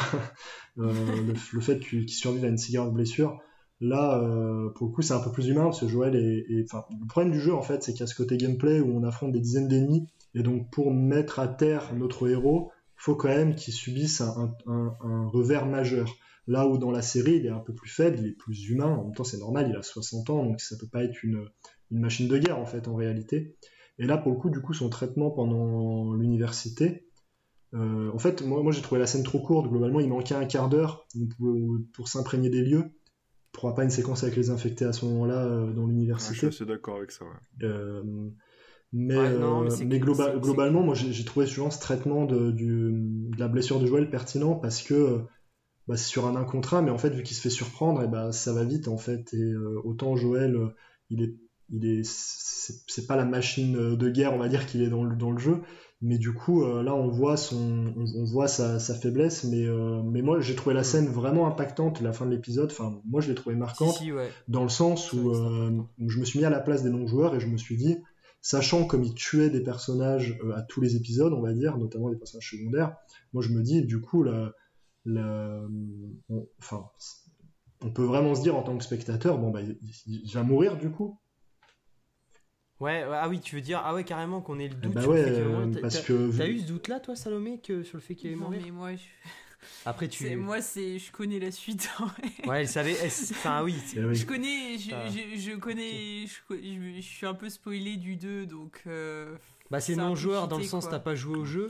Mais tu connais, tu je connais la trame Je un peu. connais parce que bah, j'étais à côté quand, quand tu Ouais, jouais. ouais. Donc, euh, Mais c'est vrai que ça serait pas- là, pour le coup, intéressant je peux de- pas répondre à cette. euh, cette Non, non, mais ce serait intéressant d'avoir le, le, le- Tu vois, des gens complètement. euh, qui jouent pas du tout, qui entendent pas du tout parler du jeu vidéo et tout d'une manière générale, avoir leur ressenti. Je sais pas si. C'est vrai, je vois ce que tu veux dire. En vrai, je, je me rappelle bien du moment, de comment c'est fait et tout. Et je, je pense que c'est assez pertinent ce C'est que la tu toute dis. Je suis fin assez d'accord. hein. C'est la toute fin. de- Ouais, par ouais, c'est contre- la toute fin. Et en fait, En Oui. parlant de l'interprétation de Bella Ramsey sur la série, cette scène, euh, justement, Bella Ramsey fait un sacré travail au moment de la blessure de Joël. Et... Ah Franchement, ouais, là, ouais, ouais, Moi, j'en doutais pas au départ, dès le départ. C'était une actrice, euh, c'était une très bonne actrice, même si on la voyait pas beaucoup dans Game of Thrones. Mais là, pour le coup, elle fait, enfin, cette scène, euh, très, c'est Ouais. une scène référence pour elle dans la série, quoi. Je suis exactement comme toi, c'est-à-dire que je, je me disais, bon, euh, tu vois, je, je, je veux pas dire que j'en attendais rien, mais c'était presque un peu le mood. Et, euh, et en fait, euh, putain, impérial, un Bella Ramsey Je euh, tout au long de la série. Ah, masterclass. Vraiment masterclass. Là- Bella là, Ramsey, je suis- Je Mais suis notamment dans l'FBI, non des- Ça fait une belle Ah oui, transition, mais dans le dans l'épisode. Ouais, l'FBI, bah ouais, non, mais c'est une belle transition. Bah, De toute façon, fallait parler de cette scène du, du- de Joël mis à terre, parce que c'est la transition vers la FBI. Mais tu disais, Salomé? Non, je disais, j'ai fait l'erreur de regarder les commentaires négatifs et je, je comprends pas les commentaires négatifs sur le jeu de Oh là Bella là. Ramsey. J'ai j'ai laissé tomber parce que ça m'énervait. ne, te frotte pas aux joueurs sur Twitter et tout. euh, ne- ne- ne- N'entre pas dans ce monde. Parce que je pense en fait les critiques qu'il y a, c'est surtout sur son apparence physique plutôt que son Ah euh, oui, jeu d'acteur Ah, bah en ouais, fait. ouais. Moi, je trouve qu'elle a un charisme incroyable, cette actrice. Bah, tu sais, même dans, euh, même dans nos entourages, c'est vrai que.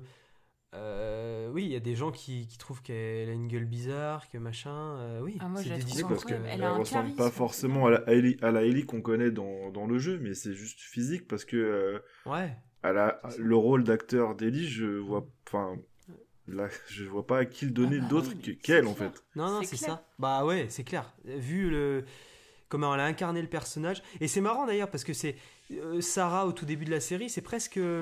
Je trouve que c'est quasiment un joli pied de nez. Je sais pas si c'est volontaire, mais j'ai plus l'impression de voir. Tu sais le Sa- Sarah, tu vois le le, le- personnage, euh, le, le- comment dire. Le, le, PNJ, tu vois, un peu. Enfin, je veux pas. c'est- un peu méchant parce que c'est même pas ce qu'elle est, mais je sais pas si vous voyez ce que je veux dire. En gros, tu vois quelqu'un de plus universel qui, qui aurait presque. Ellie aurait presque pu, euh, à, première vue, mieux se glisser dans l'actrice de, de, de- de Sarah. Enfin, tu vois, ce genre de jeu assez euh, universel ou quoi. Et en définitive, ils mettent quelqu'un de hyper. euh, avec un. Avec une gueule particulière, avec un caractère euh, particulier, tu Mhm. vois, des, des expressions faciales particulières. Je trouve c'est vachement audacieux ce qu'ils ont fait. Ça marche bien, quoi. C'est un bon choix, je trouve. Non, mais tout fonctionne. Pour moi, tout fonctionne. Ouais, c'est c'est intéressant. Alors qu'ils auraient pu tomber dans la facilité de prendre, je sais pas si vous voyez ce que je veux dire, mais un personnage assez neutre dans lequel finalement on peut glisser une Ellie, euh, euh, voilà, un peu tirée du jeu, mais un peu sans saveur, je dirais quoi. Parce que des fois c'est ça aussi hein, dans les adaptations, il y a des, espèces de- d'acteurs un peu sans saveur qui vont te faire une, une interprétation euh, sans mettre vraiment de d'eux-mêmes quoi. Et tandis que là, que ça soit Joël, enfin Pedro Pascal ou, euh, ou Bella Ramsey, c'est deux personnes qui mettent vraiment d'eux-mêmes, en fait, t'as l'impression dans la série. C'est ça qui est fort. Il y a, une, il y a un truc, euh, il y a le jeu, il y a le personnage, il y a ce qui est écrit, et il y a un truc qui vient d'eux, quoi, qui est assez singulier. euh, Enfin, je sais pas ce que t'en as pensé aussi, Stéphane, mais. Ben, ce, qui- Moi, ce qui je- était important pour cette série, c'était d'avoir deux personnages, euh, enfin deux, deux personnes qui portaient le- leur personnage euh, dans les rôles de Joël et Ellie. Et euh, Pedro Pascal, franchement, j'ai rien à dire à part que c'est brillant. Enfin, le, Ouais. je pense. Alors oui, c'est un Joël un peu différent encore une fois du jeu, mais je pense que dans le travail d'interprétation, il est remarquable de bout en bout. Il n'y a pas un moment Ouais. où j'ai pas vu Joël, où j'ai pas vu Joël, ouais. Et euh, pareil, Bella Ramsey, bon, ok, elle était, ouais, elle était moquée pour son physique. Et alors, quoi, enfin, hmm, Ouais. franchement, euh, alors, elle, est- elle, est- complètement. elle est très convaincante dans son jeu, euh, dans son jeu. Et, euh, Ouais, non, elle, elle- elle montre à travers de nombreuses scènes, en plus, il n'y en a pas qu'une, que c'est une excellente actrice. Donc je suis très content euh, qu'elle ait eu ce rôle, moi, personnellement. euh, Même si elle a peut-être pas la tête aussi. euh, c'est un truc qui peut peut-être jouer aussi. Je me dis, Ellie, elle a une tête un peu, elle a une bonne bouille, quoi, notamment dans, Mm. dans, dans le jeu de, Ouais, sur ouais, PS3. Et c'est vrai que c'est peut-être un truc qui manque un peu, mais c'est pas grave, quoi. Mais c'est vrai qu'il y a moins ce côté Non, bonne bouille et ça joue peut-être. euh, je pense Non, que ça non. joue indirectement peut-être à l'appréciation qu'on a du personnage aussi dans les jeux, au-delà Ouais, de c'est son clair, écriture. Mais les gens, Le il y a, y y eu un manque de bienveillance générale, en tout cas, qui était assez euh, foudroyant, comme Ah, bah, d'habitude. ça, c'est clair. hein, mais- Euh, pff, bref, autant ne, ne pas perdre de temps avec ça. On va doucement glisser vers euh, Left Behind juste après ça. I'm going to see my mother. She said she'd meet me when I come. I'm just a going over Jordan. I'm just a going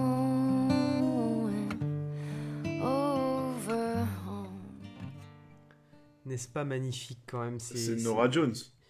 C'est euh, c'est euh, ouais c'est Wayfaring Stranger mais c'est euh, chanté par, euh, par Ashley Johnson. Johnson. en fait Mhm. dans, dans, Ouais, dans Last of Us avait 2 la voix de Nora Jones, que j'aime beaucoup aussi.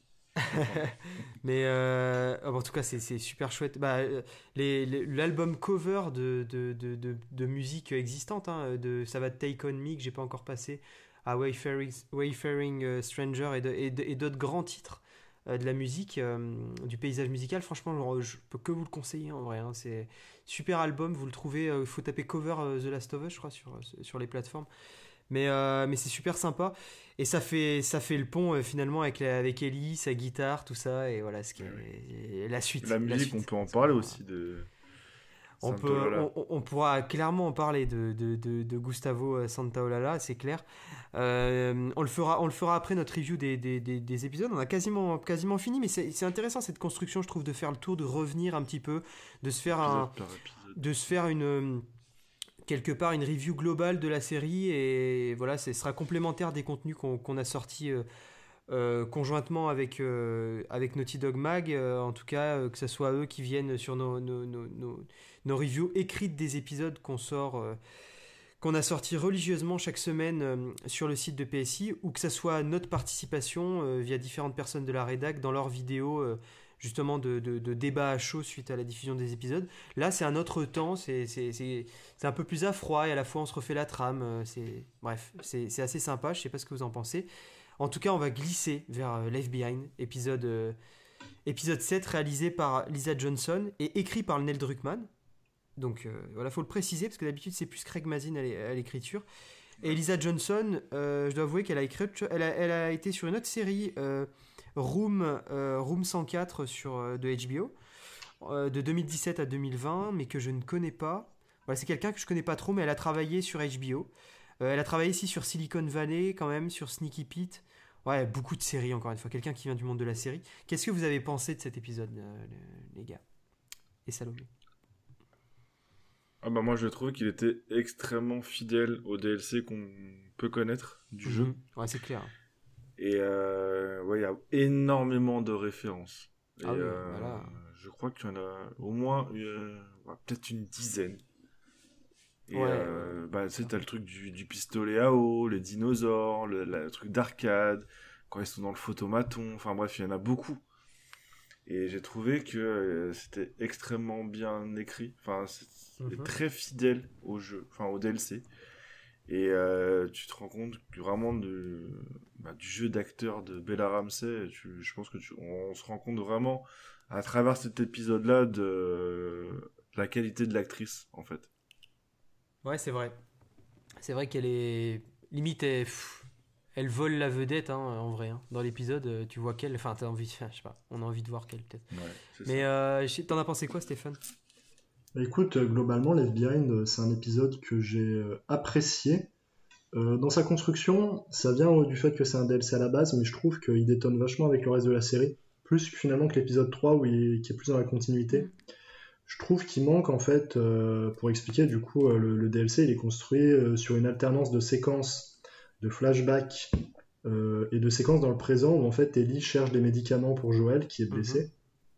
Mhm. Et euh, ce qui est pas mal dans le jeu, c'est qu'en fait, il y a des moments où, du coup, en- entre guillemets, elle se remémore, euh, elle fait des pauses, entre guillemets, dans sa, charge, dans sa recherche de médicaments, et elle se remémore, du coup, euh, du coup euh, son histoire avec Riley. Et dans la construction, du coup, euh, il y, a un vrai lien entre, du coup, le présent et le passé, qu'on perd un peu, où là, on a juste une séquence avec Ellie en introduction et en conclusion. Et sur la- l'aspect purement écriture, etc., c'est génial. Euh, on, comprend pourquoi, euh, enfin, on comprend beaucoup de choses sur Ellie, et c'est hyper important, on va dire, dans, sa construction, notamment pour le final de la série. Donc, c'est un épisode qui est important, qui est bien réalisé. J'ai beaucoup aimé la retranscription des scènes euh, dans le, dans le centre commercial. Typiquement, la, la scène où les lumières s'allument dans le centre commercial, pareil, c'est une scène que je trouve très belle. euh, C'est hyper coloré, c'est c'est hyper frais. Euh, je questionne quand même le fait de montrer l'infecté au milieu de l'épisode. J'ai pas trop compris parce que ça gâche l'effet de surprise. Et en fait, je pense qu'il n'y avait pas besoin de ça pour qu'on le sente venir en fait. Et euh, ça aurait été encore plus, euh, on va dire, choquant s'il avait débarqué comme ça Ah oui. d'un coup. Ouais, s'il avait des. Sinon, Ouais, pour je- le reste, euh, non, enc- encore une fois, la- l'alchimie entre Bella Ramsey et, euh, et euh, j'ai oublié le nom de l'autre actrice, mais euh, marche très bien. Riley, allez, pour faire simple. Ouais, ouais, l'actrice de Riley. Et euh, Ouais. ce que j'ai bien aimé la petite séquence d'introduction sur Ellie, euh, sur euh, où elle est dans son école aussi, euh, dans l'école militaire. Mhm. ça, ça introduit bien l'épisode et notamment avec une musique de, de Pearl, Pearl Jam, je crois. Qui, euh, et en fait, il y a une musique de Pearl Jam dans Last of Us Partout, donc c'est une jolie référence. Euh, et, et ouais, globalement, euh, cette fin qui, moi, je l'aime beaucoup là à la fin du DLC et du coup, je trouve qu'elle, même si elle marche un peu moins dans le jeu, je trouve que c'est aussi encore une belle fin d'épisode. Et c'est un truc que du coup, c'est le moment de le dire, réussit très bien le, la série. Je trouve qu'elle réussit souvent ses introductions d'épisodes et ses conclusions d'épisodes. Et euh, pour moi, il y a beaucoup de fins d'épisodes marquantes et celle-là, même si c'est peut-être la une des moins marquantes, je trouve que il y, a- le, côté émotion, euh, on va dire, avec, euh, avec la morsure de Riley. Surtout que nous, on sait que Eddie va survivre, donc, donc la scène est d'autant plus forte. Ouais, ouais, ouais. C'est clair. Salomé, t'avais. Euh, moi, je voulais dire que euh, c'était encore un épisode euh, assez intéressant pour montrer un petit peu tout l'univers autour du autour du jeu, c'est-à-dire autour du jeu, autour de bah, autour de, de la de l'histoire, c'est-à-dire là c'est la Fedra, je crois. L'école militaire, c'est pour être pour qu'elle devienne mi, enfin dirigeante dans la Fedra, je crois que c'est ça. hein. Dites-moi si je me trompe. Oui, c'est vrai qu'il y a, c'est vrai qu'il y a ce, il y a ce bail-là. Au tout début. Ouais, c'est Euh, exactement ouais. ça. euh, globalement, Ouais, euh, exactement ça, elle est dans, dans l'école militaire de la Fedra. C'est ça, Ouais, donc euh, ça. je trouve que ça, ça montre encore un petit peu du tout l'univers euh, qu'il y a autour. Parce que je trouve que pour le coup, c'est. Il n'y en a pas assez de moments comme ça dans la série euh, Ah, dans- c'est intéressant. global, tu Ce vois. que tu soulèves. Et, euh, et du coup, c'est bien d'en faire euh, quelques-uns. Par contre, euh, je suis pas moins d'accord avec toi sur le fait que le fait qu'on montre l'infecté en milieu d'épisode, moi justement, ça m'a ça m'a mis en tension pour toute la suite. Alors que parce que je me doutais pas du tout qu'il y en a, enfin. on peut sentir venir, mais je pensais pas qu'il allait en avoir un à un Mm. moment donné. Donc Mm. le fait qu'il me le montre, j'ai été tendue le reste de l'épisode. Donc je, je sais pas si c'était vraiment une mauvaise chose de de pas le de pas le présenter, euh, enfin de, de, de, de le présenter euh, qu'à la fin quoi, de faire une un jump scare euh, à la fin, sachant qu'on l'a quand même. euh, on le montre au milieu. Mais bon, c'est un, pff, envie de dire, c'est un peu un, un détail.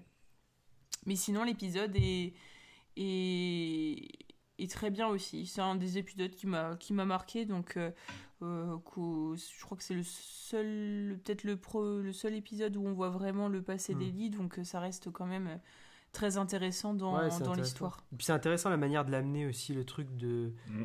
T'as Joël qui est à terre, paf, ça prend. Même le début est hyper intéressant, ils te, ils te mettent pas tout de suite. Enfin, t'as quand même euh, des transitions quoi avec Ellie. euh, Et, Tu vois, Ellie et Joël. euh, Enfin. et la construction est intéressante parce qu'en fait, il y a ce. Enfin, au final, la construction est quand même pertinente dans le sens où elle est en train de soigner Joël, Joël lui dit de partir, elle, elle, elle- elle part en fait, mais on sait pas trop ce qu'elle va faire, si elle va chercher un truc ou, euh, ou chercher des, des pansements par exemple, ou de quoi recoudre Joël, ou, euh, ou si elle va partir en fait, retrouver Tommy comme il lui a dit. Et, euh, et en fait, même elle le sait pas en fait à ce moment-là, le personnage, et elle a ce moment de réflexion qui est symbolisé par le, par le flashback et euh, qui amène à sa décision que qu'elle abandonnera pas Joël comme et puis elle veut pas le perdre comme elle a perdu euh, comme elle a perdu euh, Riley. Et euh, ouais, voilà, c'est tout. Non, non, mais c'est c'est clair que c'est intéressant. Et pour, et pour du coup euh, euh, répondre à cette. euh, Enfin, résoudre cet inconnu, c'est Storm, Storm Reed, Et oui. euh, qui est une actrice américaine euh, voilà, d'A- d'Atlanta, euh, qui, qui joue Riley, euh, qui fait une bonne interprétation. hein, quand je disais qu'on on voit que Kelly, c'est aussi peut-être que notre œil de spectateur, elle fait avec l'histoire et tout, que- que- qu'on suit depuis un moment. On a envie aussi d'attacher plus d'importance à Ellie, je sais pas, de regarder. Comment elle vit le truc, euh, etc. Mais euh, c'est une actrice euh, qui, est- qui a joué. euh, elle est connue à la base pour euh, 12, euh, 12 Years a Slave, euh, bah, qui est un film qui est oscarisé et tout. euh, qui est- elle a joué le rôle d'Emily dedans. Et elle s'est, elle s'est fait connaître aussi via une- un blockbuster Disney, un raccourci dans le temps. Mais elle a aussi joué dans Euphoria aussi. Euphoria récemment. Voilà, elle est à la distrib d'Euphoria, donc une grosse série quand même. Euh, donc voilà, hein, de- le casting assure aussi, hein, ça c'est sûr. hein, on pourrait, on Ah oui. pourrait rentrer dans le détail. Il y a, y y y un sérieux casting. Ouais. là. Et, et au, et au niveau des thématiques, j'y pense euh, dans les Biens, ce qui est intéressant, c'est aussi euh, le traitement de l'amour, euh, de l'amour naissant en fait pour des adolescents. Mm. Et ce qui est, ce qui est, Ouais. la, la thématique, on va dire, de la série, je pense que on le sent, c'est l'amour, l'amour entre un père et une fille. Mm. Mais euh, justement, l'amour dans l'épisode 3, bah, du coup, c'est plus entre un père et une fille, c'est un couple homosexuel. Là, euh, c'est encore l'amour naissant chez une adolescente. Et l'amour revient souvent, du coup, dans la série, et euh, on voit que c'est une thématique importante, qu'il était dans le jeu, et qui, du coup, là, est bien retranscrite. Et euh, c'est int- c'est intéressant aussi, du coup, ce traitement, euh, ce traitement parce que c'est quelque chose qui importe beaucoup, on le voit aux, aux créateurs de la, du- des jeux et de la série, du coup. Ouais, non, c'est clair, je suis, totalement d'accord avec toi. Le seul truc, c'est vrai que j'ai pas dit quand même, c'est vrai que j'ai eu cette sensation. Je comprends ce que tu veux dire quand tu dis qu'il se détache. Tu en le voyant, je me, tu sais, t'as un peu ce sentiment de t'as vu un truc, mais à la fin, tu te dis un peu, euh, bah pas Osef, tu vois, mais t'as un, t'as un niveau de la série, en fait, t'es un, on est quand même épisode 7, le 9 euh, arrive vite, quoi, le 9 étant le dernier. On peut se dire, euh, punaise, c'est prendre beaucoup de temps pour, on comprend qu'il l'ait fait, et d'un autre côté, on se dit, comment ils vont faire pour les deux derniers, quoi. Et justement, on va, Mais d'ailleurs, ça générait beaucoup d'inquiétude chez les gens, alors que moi, étonnamment, j'étais plutôt confiant, parce que je considérais que l'hiver, c'était pas si long dans les jeux, pour le coup, et que le printemps, Ouais. pareil, il va très vite. C'est... Au final, c'est des moments, euh, c'est notamment si t'enlèves un peu les séquences de gameplay redondantes, ça... c'est des moments d'histoire où, justement, là où la partie à Pittsburgh et tout prend beau- beaucoup son temps, à Kansas City euh, dans la série, euh, bah, Mhm. dans les jeux, là, à la fin, en fait, il y a une vraie accélération dans le jeu, ouais, c'est vrai. et euh, du coup, j'étais pas inquiet sur le fait qu'en deux heures, ils arriveraient à tout adapter. Et bon, Ah, on c'est vrai que parlait. vraie, euh, ça c'est vrai, hein. il y a une vraie accélération n'empêche. Mais, euh, mais voilà, un épisode 7 qui, qui, qui est bon, mais qui, effectivement, moi je garderai pas, ça sera pas l'épisode que je préfère, clairement pas, quoi, parce que, ni, ni même dans ceux que je préfère, parce que il a occasionné une cassure dans le, dans le rythme, de, de- dans mon rythme, entre guillemets, quoi. Ah, C'est vrai Et que euh, j'avais ouais, vraiment hâte que la suite sorte du coup à la fin de l'épisode 7, même si j'ai apprécié le moment. Ouais, on apprécie le moment, mais voilà, il y a, il y a- à un moment donné, tu veux repasser euh, sur la trame, quoi, on va dire, euh, principale. Mais euh, c'était pas un mauvais épisode. Et euh, en plus, effectivement, euh, c'est marrant de voir que c'est Neil Druckmann à l'écriture, quoi, parce que c'est quand même un puits à référence. quoi. Enfin, t'as vraiment l'impression, euh, à des moments, tu te dis c'est le jeu. Enfin, c'est Ah c'est- assez dingue. Je pense que c'est celui-là où tu, l'épisode où tu revois le plus de similitudes avec le jeu, quoi. Ah ouais, ouais, c'est clair. Enfin, c'est un de ceux, en tout cas, qui le fait. Oui, un de ceux, mais plus particulièrement celui-là, je dirais. Ouais, Pour ouais, moi, ouais, c'est celui-là où euh, les similitudes sont C'est plus pas faux, c'est pas faux. C'est pas faux. Euh, ça nous mène à l'épisode 8 et au 9, mais d'abord le 8. Euh, donc, euh, qu'est-ce que vous en avez pensé de cet, cet épisode 8 Ouais, je vais vous laisser commencer. hein, euh. Bon, vas-y, Ouais, bah, Salomé, qu'est-ce que- je, bah, te, je te laisse la parole. Bah vas-y, Salomé. Qu'est-ce que t'as pensé de l'épisode 8, l'avant-dernier du coup? Alors, euh, très bon épisode aussi. euh, euh, le, le méchant, enfin le méchant, j'ai l'impression de David. parler comme une David, enfant ouais. de, de 5 ans. David, euh, il est assez euh, terrifiant aussi dans le même style que... euh, alors j'ai oublié son nom, Kathleen. Kathleen, ouais Ouais. Euh, bah, encore plus encore plus glauque d'ailleurs, hein, on peut le dire. Et euh, non, j'ai bien aimé le, le- la, la fin quand elle- quand quand quand Ellie. les Ellie, euh, je vais y arriver. Comme- il se tard, il se fait tard. chez nous. Euh, oui, quand, quand elle pète un câble quoi. C'est, je sais pas, j'ai l'impression que c'est aussi un tournant de, Ouais. de la série. ah ouais, c'est clair. Et, euh, et voilà, puis pareil, un épisode complètement assez, euh, assez tendu. En fait, à défaut de ne pas avoir les, euh, les infectés, euh, c'était- c'est toujours tendu, mais dû aux relations humaines, en fait. Ouais. Bah ça, c'est un trope qui, qui revient énormément Ouais. dans les séries euh, post-apo. euh, Donc, euh, non, non, euh, bon épisode aussi, euh, Mhm. assez marquant, et, et, et voilà. Ouais, non, en clair. plus, on apprend euh, qu'ils font euh, que ce clan, que cette euh, communauté où David est le chef de cette communauté-là, Ouais. et euh, pratique le cannibalisme. Ouais, aussi, aussi, aussi. Et c'est super bien amené. Enfin, j'ai- j'ai- j'aime beaucoup la, le, avec le plat de viande. Oui. J'aime bien l'imagerie en fait. Il y a une imagerie de le, le clan de le clan de David, il est très bien mis en image, je trouve. Enfin, je sais pas, c'est même euh, même le, le rapprochement des tables, les quand ils quand ils vont dîner, l'ambiance dans la salle et tout. Enfin, il y a un truc, Oui. il y a on en, par- on en parle pas assez. On, va parler des musiques, des costumes, de toutes ces choses qui, contribuent à la série. Mais euh, effectivement, c'est euh, il y, il y a un vrai truc en tout cas avec euh, avec les ambiances aussi dans, et ça se ressent dans, cet épisode-là, qui sont très travaillés, je trouve. Je sais pas ce que t'en penses, Stéphane. Mais il y a un vrai travail sur la mise en scène, pour le coup, notamment cette scène qui amène euh, du coup le cannibalisme. On comprend en fait, mais c'est tout suggéré, c'est ça, et c'est là où Last, c'est là où Last of Us brille en fait. Euh, C'est dans ces moments où, où il suggère plus qu'il ne Ouais, disent de manière explicite.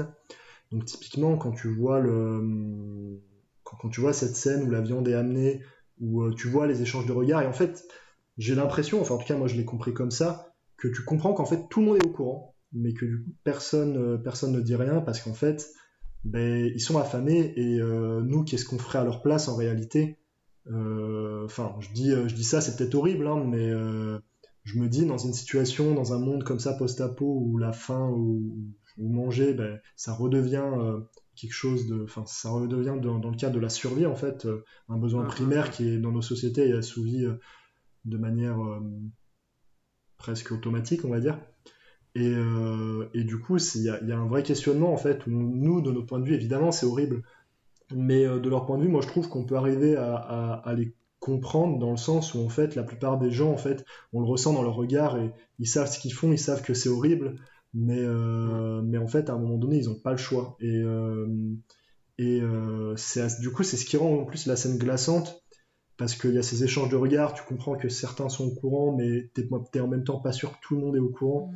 Mhm. Et, et, et ouais, la- cette séquence est vraiment marquante. C'est très Je- bien fait, cette J'ai vu le truc venir. Enfin, mais après, nous, on connaît, on connaît les jeux, mais je pense que tu, quand, en tant que non-joueur, tu vois le truc venir dès le moment où, euh, où bizarre, enfin, le corps, ils veulent. Non, non, non, justement, tu vois pas la chose venir au moment où ils veulent pas enterrer le corps. Et ce côté où tu vas commencer à faire les liens et tu vas commencer à te douter fortement. Alors Mhm. après, si tu es très Mhm. attentif, tu vas tout de suite capter et ce sera peut-être pas le cas. euh, plus- Enfin, tout dépend les profils, mais il y en a certains, ils se laissent un peu plus porter et du coup, ils verront, ils verront pas le truc tout de suite. Ouais, exactement. ouais, C'est sûr, ça joue. hein. Mais, Moi, euh, je l'ai vu au moment où il servait le, le chevreuil euh, à table, quoi. Ouais, tu peux le. Ouais, non, c'est clair. Donc un peu tard. Non, mais après, euh, après voilà, ça dépend comme, euh, que- comme, tu, dis, comme tu le dis si bien, euh, Stéphane, de, de ton profil de spectateur et tout, comment, comment tu, prends le truc, quoi. Mhm. Mais euh, ouais, franchement, ça marche super bien. Et c'est vrai qu'il faut mentionner, et, j'hésitais à le présenter comme ça, mais moi, moi, les deux derniers épisodes, je les vois bien comme un diptyque presque, parce que c'est- effectivement, c'est la même personne à la réal, Ali, euh, Ali Abazi, qui est derrière Les Nuits de Machad, hein, un film euh, pff, félicité, euh, primé. C'est un réalisateur euh, iranien euh, de, de, de, grand talent. Voilà, on peut vous, on peut vous conseiller ces, longs métrages, que ce soit Border qui a remporté un certain regard à Cannes en 2018 ou, ou récemment les, les Nuits de Machad. C'est des, voilà, des grands films et c'est bien d'avoir mis aussi. J'aime bien cette répartition entre personnes euh, euh, venant plus du cinéma, euh, euh, voilà, autres talents venant plus de la, de- du monde du petit écran. C'est bien de, de mêler les deux et, et tout en gardant un fil conducteur, mais mine de rien, on, voilà, on sent, on sent, je sais pas, je trouve que l'épisode 8 et 9, ils, sont, ils, ils vont très très bien ensemble. Enfin, je sais pas, il y a un truc qui. Et pour le coup, la, la montée en tension dans l'épisode 8, ça marche vraiment super bien. Ouais. tu- ça Ouais, monte, ça monte, ça monte jusqu'à cette conclusion qui est terrible pour Ellie, mais qui en même temps. euh, Et, Ouais, ouais. euh, Mais justement, il y a des ouais, bonnes montées en tension. euh, et là, là, par contre, on parlait de moments d'acting vraiment incroyables. Là, Bella Ramsey, elle montre que Ah ouais. qu'elle est- était Ah bah habitée là, par le rôle à ce moment-là. Donc vraiment euh, Là, c'est clair. hein, remarquable. Évidemment, j'ai vu les mêmes hein, passer, hein, des gens qui mettent euh, la photo, la, la fameuse cover, je crois, d'E- d'Ellie dans Last of Us part 2, Ouais. où on la voit, on voit Ellie qui est hyper énervée, euh, Mhm. avec sa mèche de cheveux comme ça, elle est tachetée de sang. Je sais pas si vous voyez cette cover, ouais, la cover une du jeu, en ref. fait. hein. C'est une ref. Euh, et effectivement, ouais, c'est une ref euh, où tu, où tu la vois là dans, le, dans la scène, elle a le même, euh, Même le même regard et tout, tu sens qu'elle... Ben, en fait, épisode 8-9, c'est le moment où tu te dis, ok, euh, pour, pour, pour citer notre, notre ami de la rédaction qui disait, euh, bien sûr avec, euh, avec humour, hein, que, que euh, on pouvait se sentir un peu comme, euh, comme dans une balade en Cévennes. Ouais, ouais. Last of Us, la, la série, c'était un peu comme une balade dans les Cévennes. Donc le truc très tranquille, alors qu'en vrai, on sent pas assez les dangers du monde. Et c'est, c'est, c'est une, une des critiques, euh, bien sûr, qui, qui, qui, que, que, que Brillant a atténué d'ailleurs hein, avec les deux derniers épisodes en disant que ça, ça, ça permettait de... On, on sentait enfin, je dirais, le danger un peu plus prégnant aussi dans le monde et un monde un peu plus violent, un peu plus sombre. Mm. Parce que c'est vrai que mine de rien, avant l'épisode 8 et 9, c'est les personnages étaient même pas encore à leur niveau quelque part euh, auquel on est habitué dans les jeux, à un niveau de brutalité et de et je suis prêt à tout quelque part, quitte à, à- à prendre des décisions qui sont complètement irrationnelles et démesurées et aller, aller jusqu'à tuer, jusqu'à être dans l'extrême quoi quelque part. Et ça c'est un truc tu le sens vachement en fait dans le Mhm. déjà dans l'épisode 8 et dans le 9 aussi quoi. Enfin je trouve il y a une montée euh, Ouais, une montée des personnages. Effectivement, et puis même euh, dans, dans la scène, justement, à la fin de l'épisode 8, où il y a ce ce cache-cache entre Joël et David, il y a une vraie tension, Ouais. et, et en fait, tu, tu sens le, la, la folie de David. Et, euh, et là où, euh, par exemple, dans, dans le jeu, il faisait, enfin, David voulait juste la tuer à la fin, là, en plus, il veut la, la, la violer, donc la scène est encore plus horrible, en fait. Et euh, Ouais. et ouais, c'est c'est cette conclusion où après Ellie, bah forcément, il y a un état de, trop, de choc, de traumatisme. Et, euh, et ça fait très bien après la transition en plus avec l'épisode suivant euh, et, et le début de l'épisode. Après Ouais, euh, la, ouais, l'introduction. Ouais, c'est Mm. clair. Si on regardait les, les épisodes, les, les uns enchaînés derrière les autres, ce qui sera une autre manière de le regarder, et, je pense qu'on le fera tous, hein.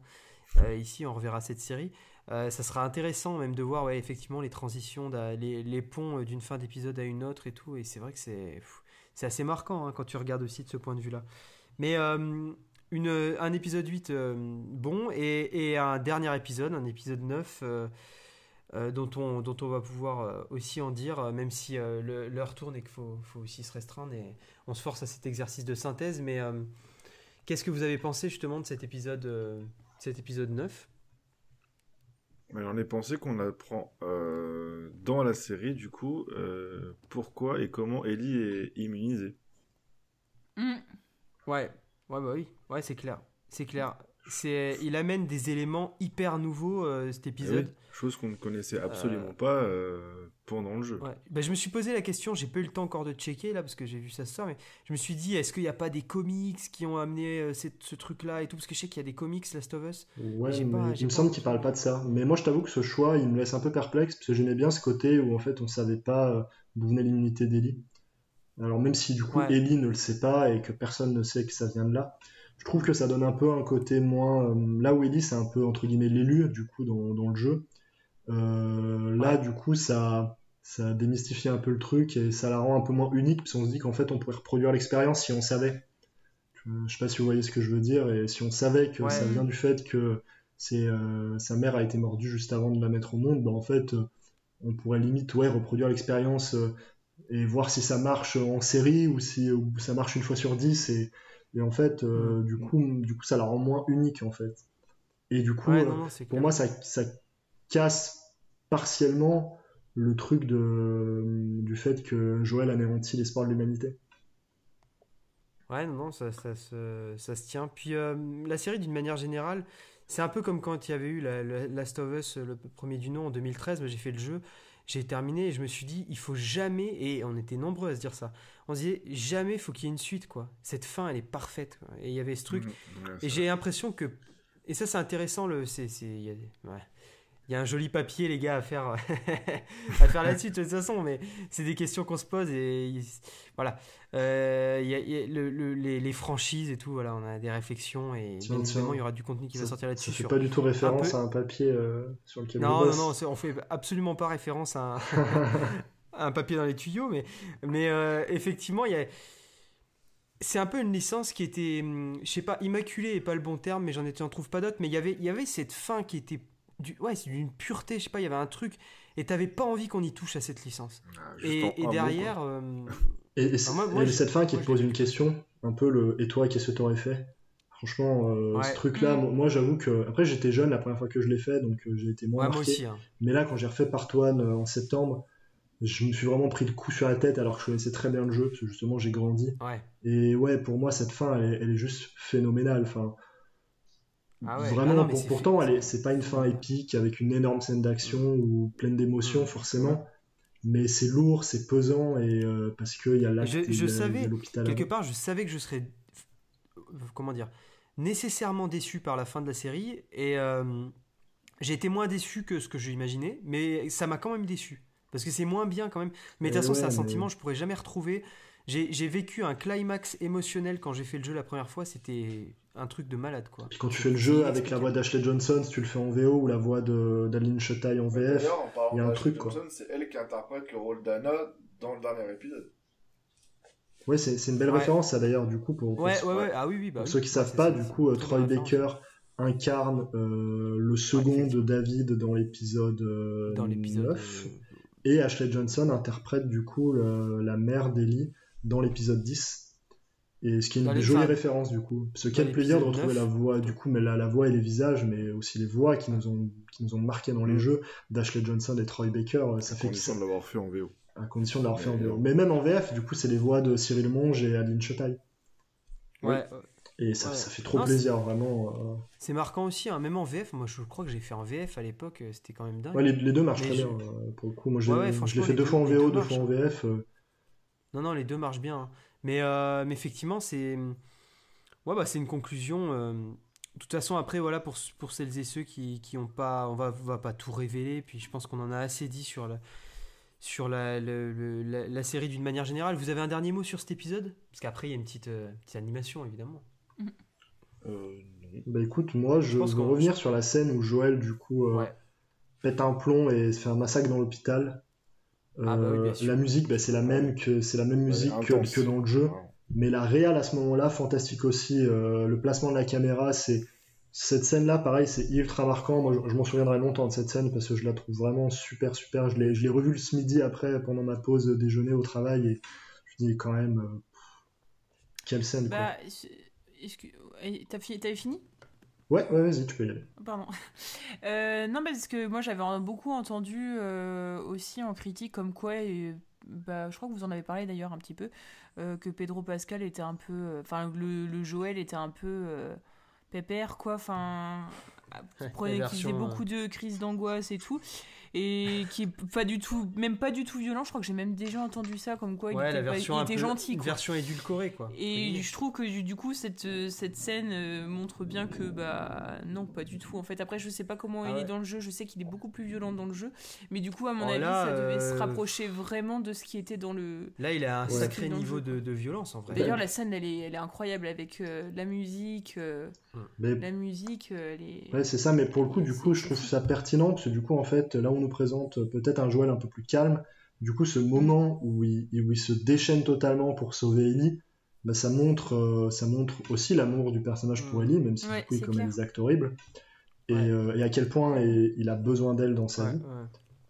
Et en même temps, euh, je reste perplexe. Je me dis qu'un hein. personnage qui euh, galère, euh, dans le, par exemple, dans les, au début de l'épisode 4, euh, euh, quand ils arrivent à Kansas Mm. City à, à tu- à- à tuer deux ennemis, en... et ben là, il fait un massacre.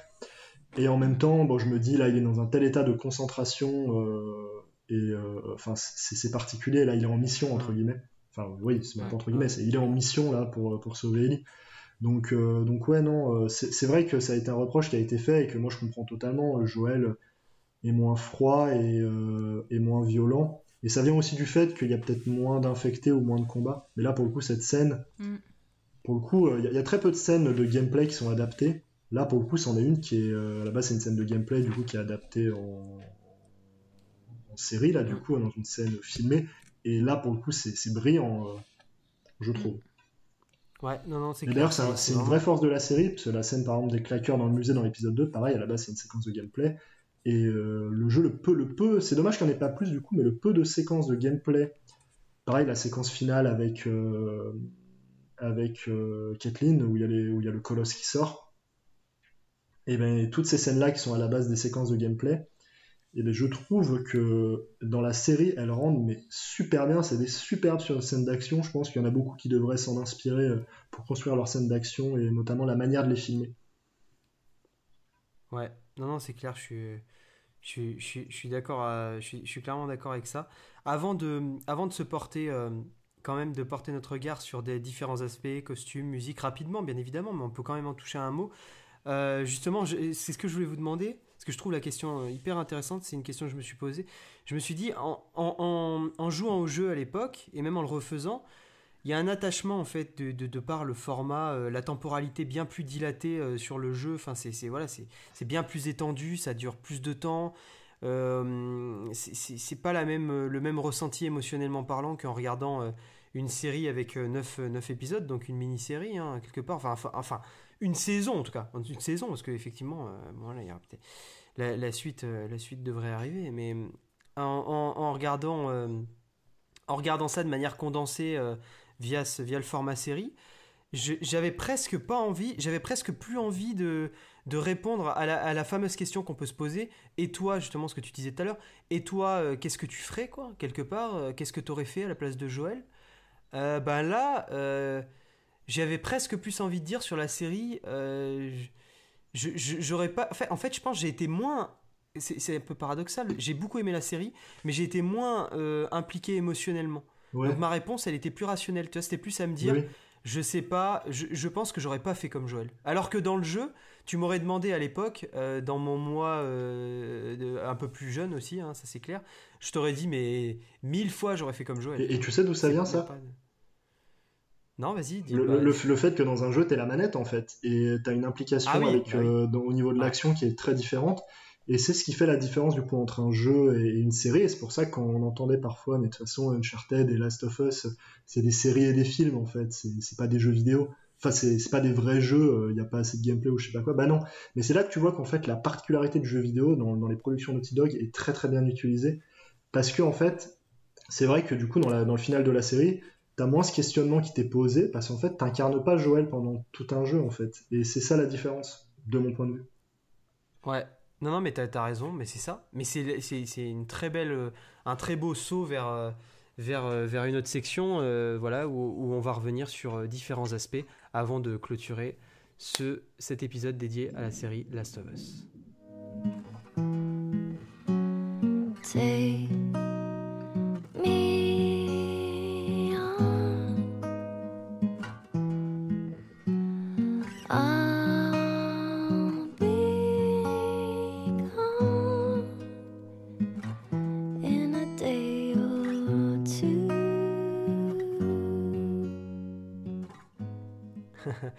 Tease déjà la, la- la- la prochaine saison.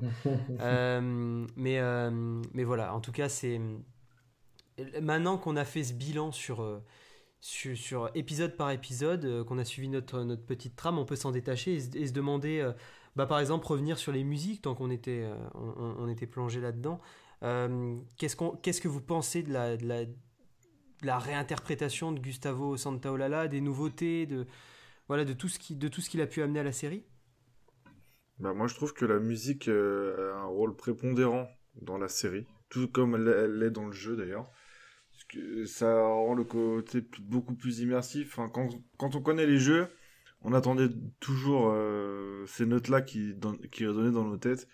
Et euh, je trouve que ça apporte une vraie plus-value à la série et au jeu, pour le coup. Ok, ok, ok, ouais, non, je, suis- je suis d'accord, je peux que souscrire à ces propos. Euh, et toi, euh, Salomé, euh, justement, qu'est-ce que tu as pensé de la série sur le plan musical? Même si tu avais déjà écouté les musiques du jeu. Ouais, tu avais écouté la BO mais- Oui. J'aime bien écouter les musiques de films et de séries, même que je connais pas pour travailler. Je trouve que c'est Et de toujours- jeux, du coup? Toujours agréable. Et de quoi? Et Et, du du jeu, oui, du jeu, de jeu du coup. Euh, bah, pff, franchement, euh, moi j'adore.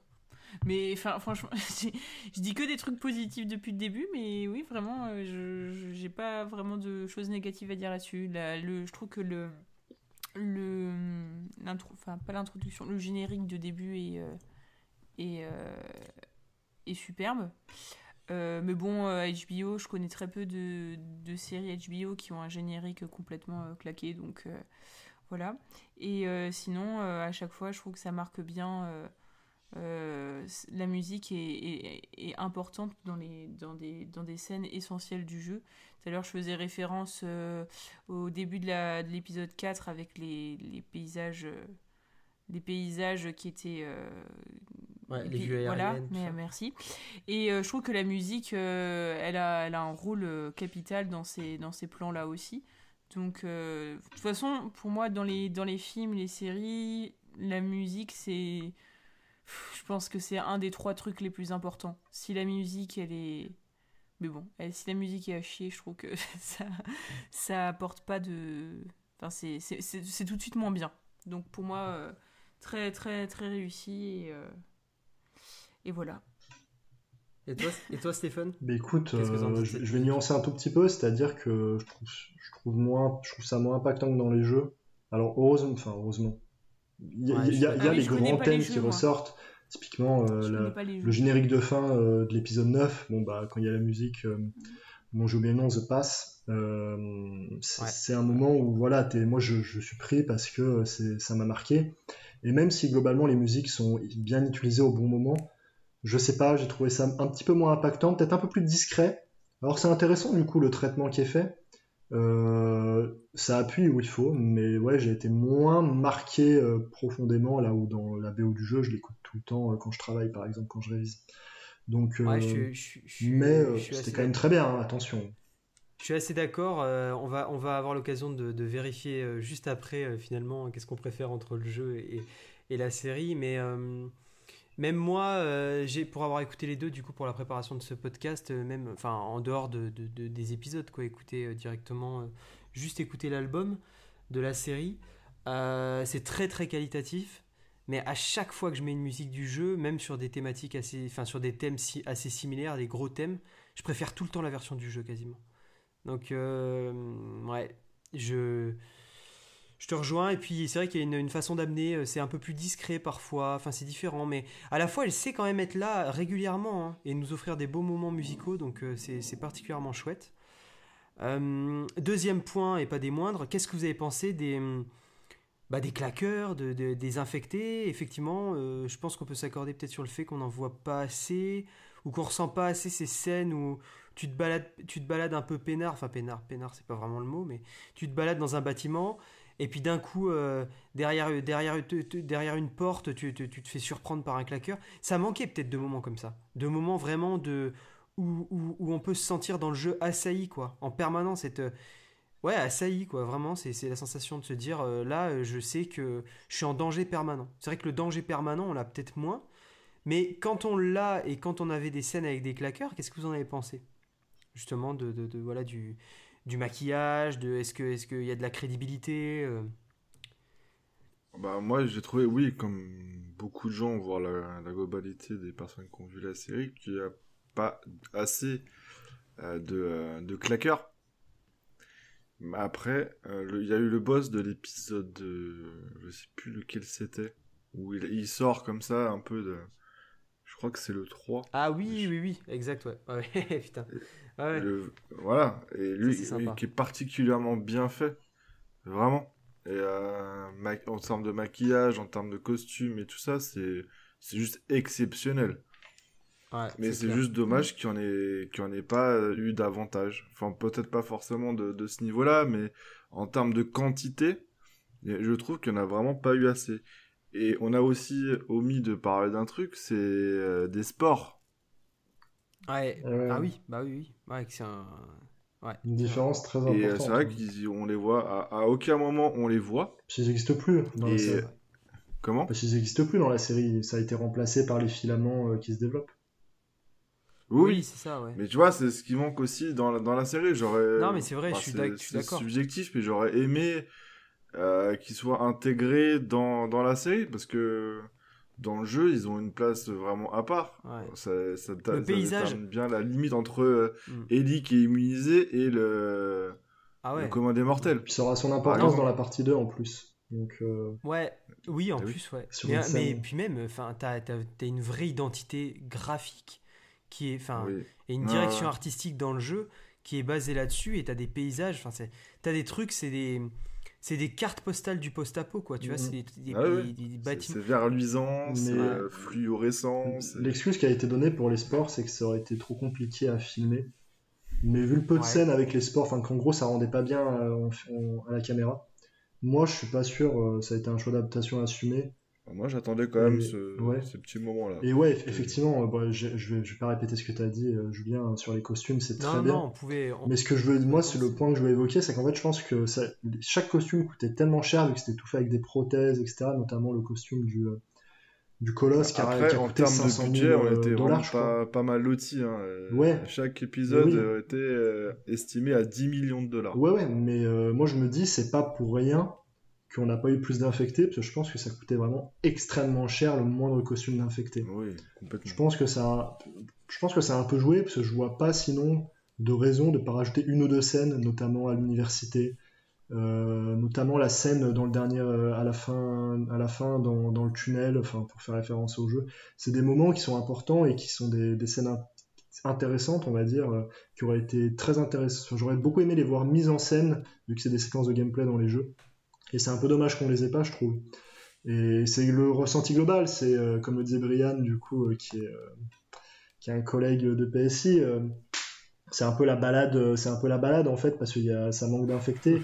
Et encore une fois, on sent peut-être pas assez le danger de ce monde et ça, ça réduit peut-être un peu le message de la série. Donc moi, c'est mon seul, c'est un de mes seuls gros regrets, on va dire, c'est le manque d'infectés. Parce que c'est- c'était une erreur qu'il n'y en ait pas plus. Dernier épisode, là, qui est particulièrement court, tu rajoutes 5 minutes avec une belle séquence avec des infectés pleines de tension, c'était top, quoi. Enfin, c'était épisode parfait pour moi. Ouais, c'est clair. Non, non, c'est clair. Et, pour, euh, pour, euh, pour finir, euh, pour, pour, conclure finalement euh, cet épisode de Fréquence Inside, euh, j'ai deux questions. La première question, quel est votre moment, euh, quel est le moment que vous trouvez le mieux mis en scène? Mais vraiment, c'est une scène, une scène qui vous a marqué. Vous dites la mise en scène était dingue, euh, l'acting était fou. Pourquoi cette scène vous a marqué Euh, ça permet aussi de toucher un mot sur la mise en scène de la série d'une manière générale aussi, euh, où sont placées les caméras, les, la colorimétrie, c'est des choses qu'on peut aborder. Et le- la, der- la deuxième et dernière question, c'est quel est votre épisode préféré? Voilà. Donc on va commencer par, euh, on peut commencer par, euh, bah, par Julien. Euh, alors, quelle est la scène qui m'a le plus marqué? Si t'as besoin de réfléchir, j'ai déjà la mienne, moi. Donc, euh, Ah oui, bah vas-y, je te laisse Ah la bah main parce que j'en ai, je- j'en ai beaucoup en tête. Ouais, ouais. je à sais celui- pas laquelle bah, choisir. écoute, j'en ai deux, celui qui choisit en euh, je, je vais prendre la plus récente, on va dire. À chaud, euh, la scène du massacre de Joël dans l'hôpital avec la musique, euh, je la trouve juste parfaite. euh, la mise en scène est juste incroyable dans, dans cette séquence. Donc, euh, donc ouais, moi je choisirais celle-là parce que c'est juste trop bien mis en scène. On sent c'est c'est violent, c'est viscéral. Euh, ça, c'est Joël en fait euh, à ce moment-là euh, qui protège Ellie. Enfin bref, moi je trouve la scène parfaite. Donc, euh, donc voilà, je dirais celle-là, la scène de l'hôpital. Ok. Et moi, je- du coup, j'ai fait mon choix. Et euh, ce serait la- l'accouchement d'Ellie le- dans le dernier épisode, en fait. Ah, on en a pas parlé. je, m'att- je m'y attendais absolument pas, en fait. Et du Oui. coup, euh, Ouais, j'ai trouvé ça incroyable. Et c'est là qu'on apprend euh, comment Ellie est devenue euh, immunisée aussi. Ouais, ouais, non, exactement. Entre l'importance de la de, de l'action plus le fait que c'était inopiné et bah, imprévisible parce qu'on le on le savait pas et on, on pouvait pas s'en douter, bah tous ces éléments-là font que c'est la scène qui me reste en tête. Ouais, non, non, c'est intéressant. Et toi, Salomé, est-ce que c'était tes vues aériennes de, de la série? C'est ça ta scène préférée? Bah, je t'avoue que j'aurais, j'aurais bien dit ça quand même. Je- je- c'est, oui, c'est un des trucs qui, que j'aime le plus dans, dans cette série. Euh, même si là, euh, comme ça, en scène marquante, euh, je vais rejoindre, je crois que c'est Julien qui a dit ça, euh, la, bah, celle de, celle où, où Joël il, il, descend tout le monde dans, dans Ah, l'hôpital. Stéphane. Euh, Stéphane, pardon, bah excuse-moi. Oh, pas de soucis, c'est pas grave. Euh, bah ouais, franchement, je te rejoins là-dessus parce qu'elle est vraiment incroyable. Et j'ai longuement hésité avec euh, les scènes du, de l'épisode 3 Mm. euh, entre Bill et j'ai oublié son nom. Et Franck Et Franck. Ouais. Euh, Bah, moi, je vais me porter là-dessus. Voilà, bah, bah regarde, t'as vu la belle transition. On se complète. Euh, effectivement, je, je, ouais, moi, je, moi, je garderai ça, je pense, parce que hum, il y a des scènes qui sont trop fortes, en fait. L'épisode Mm. entier, ça sera mon préféré, je pense. Ouais, malgré moi aussi. tout. Et euh, je sais pas, c'est trop fort. C'est c'est trop fort. À la fois, c'est- ça se détache, et... mais à la fois, c'est c'est la nouveauté aussi. C'est ce que j'ai pas vécu avant et tout. Donc, je trouve que c'est bien de rendre honneur aussi, euh, enfin, de rendre hommage à ces, à ces, épis- à ces épisodes et c'est pas de côté quelque part, parce que c'est aussi un pas de côté, hein, c'est une prise de risque. Euh, avec euh, une, vraie prise de risque quelque part, parce que sur l'IMDB, c'est un des moins bien notés. Donc euh, voilà, c'est pour moi, pour moi c'est payant. Et j'aurais aimé. C'est paradoxal parce que même si d'un côté ça peut casser le voyage, casser le voyage, pas casser le voyage, mais en tout cas modifier le rythme du voyage et tout, c'est aussi ce qu'on veut quoi quand il y a une adaptation. On veut que ça soit suffisamment fidèle, qu'on retrouve la vibe, qu'on retrouve les moments, et que dans le même temps on ait ces nouveautés, on ait ces, petits- on ait ces choses où on se dit il y a une vraie plus-value à regarder la série. Après, je pense qu'on les Parce a eu ces moments quand même. Tu vois, la scène d'avec Ashley vois, la Johnson, euh, la, la naissance Ouais. d'Ellie, euh, tout un épisode quand même. Euh, un, un neuvième de la série, c'est de la, pure nouveauté quoi. Quand Ouais. même. Non, non, c'est ça. Mais c'est important. Et puis quand tu mets les scènes bout à bout, plein de petites scènes et tout, allez, il y a bien combien? Un tiers de la série qui est nouveau, tu vois? Enfin, nouveau, qui est, qui, qui est La, moins la scène d'introduction euh, de l'épisode 1, pareil, cette scène où euh, t'as des euh, journalistes qui disent, enfin, t'as des scientifiques euh, qui sont interviewés et tout, cette scène, je la trouve géniale. hein. Franchement, c'est une superbe introduction. Ouais, ouais, non, c'est clair. Mais ouais, non, c'est clair, elle est, elle est géniale cette intro aussi. Enfin voilà, c'est pour toutes ces choses aussi. Parce qu'in fine, c'est ça la question c'est pourquoi on regarderait la série? Y a-t-il une plus-value à regarder la série euh, au lieu de jouer au jeu finalement Pourquoi on joue pas au jeu? Et là, il y a une vraie plus-value quoi. Enfin, je veux dire, c'est un contenu intéressant. Puis euh, attendez aussi, il faut, faut se mettre dans le monde des adaptations de, de, de licences de jeux vidéo. euh, euh, au cinéma ou à la télé parce que c'est quand même daubé hein, la plupart des trucs qu'on a de manière générale donc je crois qu'à part Silent Hill, il n'y en avait aucune qui était bien. Et Silent Ouais, Hill, ouais, c'est un cas particulier, c'est Christophe Gans qui connaît bien le jeu vidéo, qui était fan de Silent Hill. Voilà. ouais c'est ça c'était c'est vraiment un cas particulier Et récemment, on a eu aussi Resident Evil, où Netflix a décidé d'abandonner le projet euh, au terme de la première saison. Bon, c'était nul, hein, Ah tout ouais, simplement. ah, je hein. savais pas ça. Je savais pas ça, tu vois. Je- Mais euh, il y a eu les Resident Evil aussi, euh, les films, les fameux. Ouais, les... Les fameux. ouais, si on peut appeler ça des films. Ouais, mais alors, En 3D, euh, c'est- quitte à être des mauvaises bombes, adaptations, euh, au moins c'était c'était assumé que c'était un film, ça donnait un film d'action. euh, Ouais, c'est ça, ça devait... au moins, au moins c'était assumé à la limite. Et là, pour le coup, en matière d'adaptation qui se détache, bah là, on se détachait fort hein, quand même. Ouais, ouais, c'est clair. oui, complètement. Mais, euh, mais euh, ouais, non, c'est. Voilà, enfin bref, c'est marrant de conclure là-dessus. Mais du, mais du coup, votre épisode préféré, moi j'ai dit c'est le 3. Euh, si, on, si on rebalance le, le- la, la balle vers toi, Stéphane, ça serait lequel? Alors attends.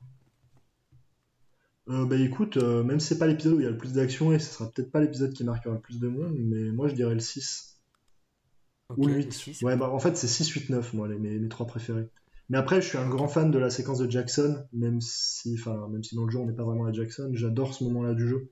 Donc je suis pas totalement objectif, mais et l'université j'adore aussi. Donc euh, ouais. Mais, Ouais, c'est vrai allez, que dans le jeu, dans le jeu, dans la, la version ludique, c'est vraiment de manière un- objective, là je citerai le 8. Parce que le 9 il est encore un peu frais, donc j'ai pas encore envie de le citer, euh, même si j'ai adoré. Euh, donc je dirais le 8. ça va. Ok. Ok. Ok, ok. Et, et, et toi, Julien, ce serait quoi? Bah, moi, je te rejoins sur l'épisode 3. Parce que le- la relation entre euh, Mm. Bill et Frank, elle est juste euh, majestueuse. J'ai vraiment particulièrement aimé euh, la relation, le jeu d'acteurs qu'ils ont eu, Mm. les lumières, les éclairages, les mises en scène, la narration, l'écriture, Ouais. la musique aussi. En fait, c'est dans sa globalité. Je l'ai Ah oui, un- particulièrement aimé cet épisode-là, pour tout ce qu'il représente en fait. il est, il est solide, même le message. Enfin, moi, je, moi, je l'ai pris parce que aussi, je trouve qu'il est. Oui. Les- il- ouais, il- le message qu'il euh, ouais. qu'il veut véhiculer et qui arrive à véhiculer d'ailleurs, Ouais. il est juste. euh, Ah, c'est bouleversant. Rien, ah que ouais, franchement, c'est le mot, c'est bouleversant. rien que d'y repenser, euh, c'est majestueux et bouleversant. Tu vois, c'est deux mots qui, qui lui vont bien cet épisode. Rien que d'y repenser, j'ai les frissons. Bon, il est un peu tard, j'ai peut-être les frissons pour ça aussi. Mais, mais en vrai, non, non, en vrai, c'est c'est vraiment. Il y, a- il y a une force dans cet épisode et, et une, une force qui est à la fois euh, pleine de. C'est pas, c'est pas une force bourrine, quoi. C'est quelque chose de très maîtrisé, de très. Mm. C'est- C'est vraiment la, c'est la, c'est la véritable force, l'authentique, quoi. C'est pas le truc. euh, parce que des fois, on veut, te- on veut te mettre de la force de- à travers un message et tout. Tu sens, il y a, il y a une volonté de mettre de l'impact, mais t'as un côté artificiel. Et là, celui-là, il a pas ça, quoi. Et c'est vraiment un épisode, il est authentiquement puissant, quoi. Enfin, c'est. Ouah, c'est incroyable cet épisode. Et, euh, et toi, ça, toi, Salomé, ça serait, le, ça serait aussi le 3 ou ça Oui. sera, sera un autre? Le Ouais, 3? ouais, pareil, épisode 3. Après, euh, j'aime bien euh, les deux derniers. Enfin, non, le 8 plutôt.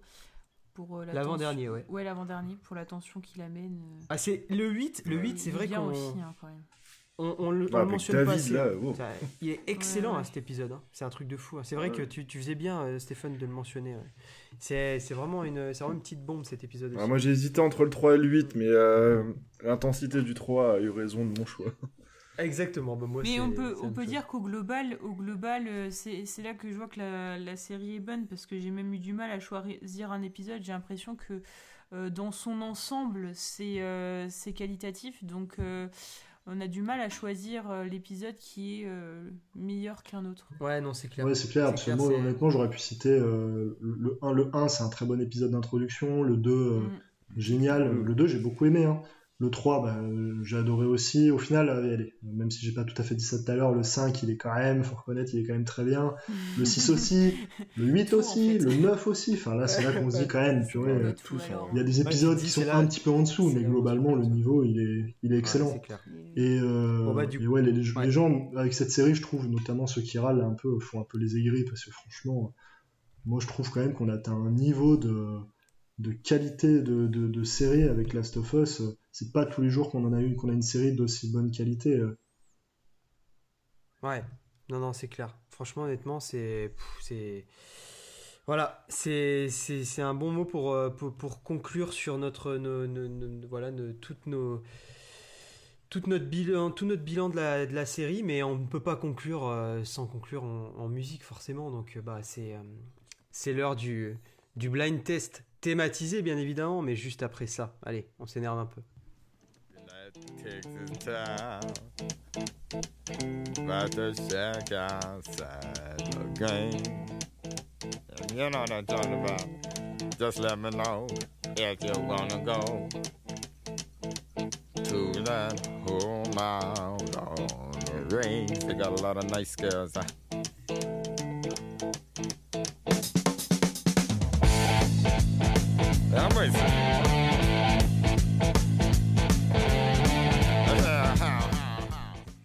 aimerait mettre toute la musique, c'est incontournable ça, putain.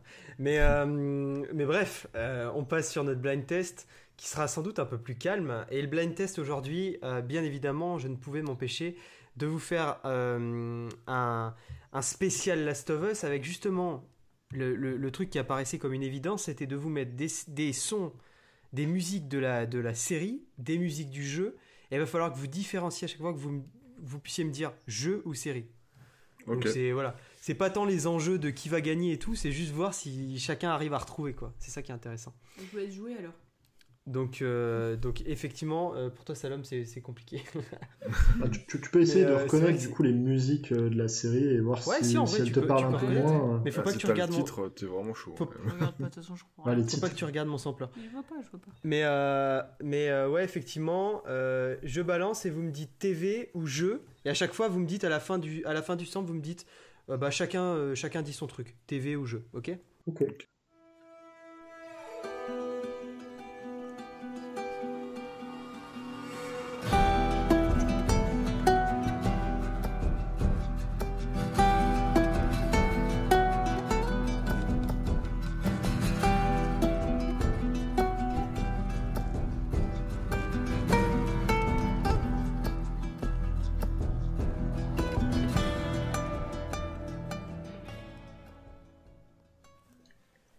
Bon, c'est difficile. Facile, on commence doucement. Ouais. Ah, je, je trouve ça pas évident Ouais, en vrai, parce que vu que c'est le générique à la fois de la série et du jeu, moi je dirais la série, là, ça me fait vraiment. euh, je- Moi, je dirais la série. le générique de la série. Mais vu que c'est exactement ouais. la même euh, dans le jeu, donc. euh, Ouais. Oui, Euh, je sais pas, il y a pas des moments un peu différents? J'avais l'impression que c'était pas la même chose dans le jeu. Euh, Non, je- c'est la même Vraiment non, la même go- vraiment, en vrai, c'est c'est la même. Je sais pas, enfin, je sais, je sais pas s'il y a des réarrangements. Tu vois, j'ai- J'ai l'impression qu'il y a quand même des réarrangements. mais il doit y avoir des réarrangements. euh, ouais. Mais après, c'est ça, c'est très proche. La frontière est Oui, hyper mais- fine. J'ai pas l'oreille musicale euh, suffisamment affûtée. euh, moi non plus. Ouais, mais j'aurais que- tendance à dire euh, série, ouais. le générique de la série. c'est pour ça que c'est chaud. Hein. C'est chaud en vrai. hein. Euh, et là, je vous en mets une autre. Et c'est parti. C'est le jeu, ça. Jeu. Ouais. Ça devine direct.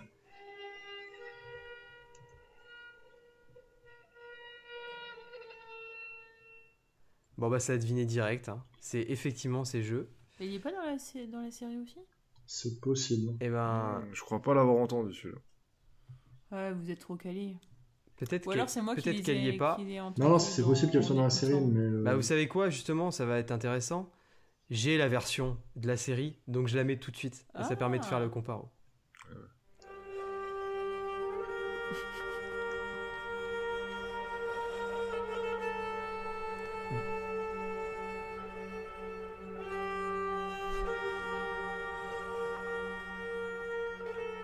Alors du moins, ce qu'il faut savoir, c'est que c'est une des quatre versions de All Gone, le titre.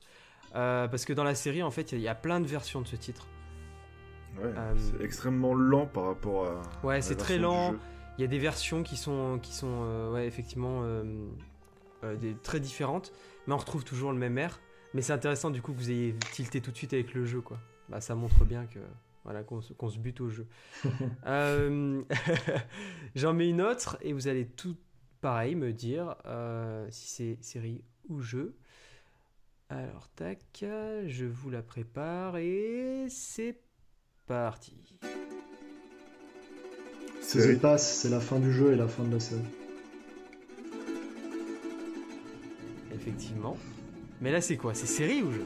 C'est le jeu, ça. Euh, Moi, je pense que Ah, c'est le jeu, je m'en souviens pas dans la série. J'aurais dit jeu alors. Je dirais jeu aussi parce que je me rappelle pas de cette musique dans la série. Ok. Et là, boum.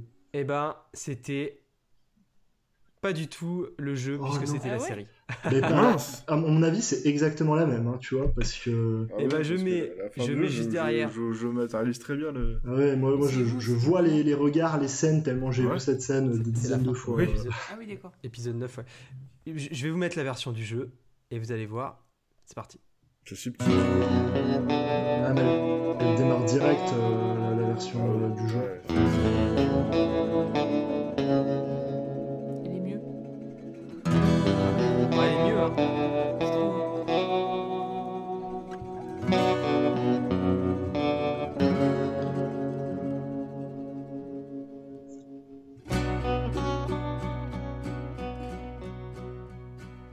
Une fois, c'est délicat de, de Ouais, non, mettre. hein. tu, tu regarderas la, la- la scène finale, en fait, là, la, la version du jeu démarre direct au moment où le logo Naughty Dog apparaît, enfin la musique là que t'as mis, alors que Ouais, tout le moment avant euh, d'ambiance un peu, euh, c'est le, le moment qui précède du coup euh, dans le jeu et dans la série.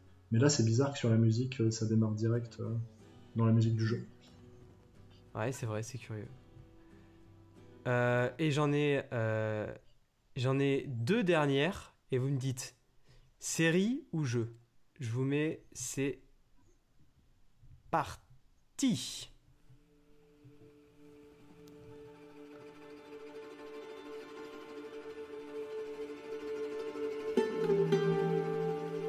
Série. Ouais. c'est-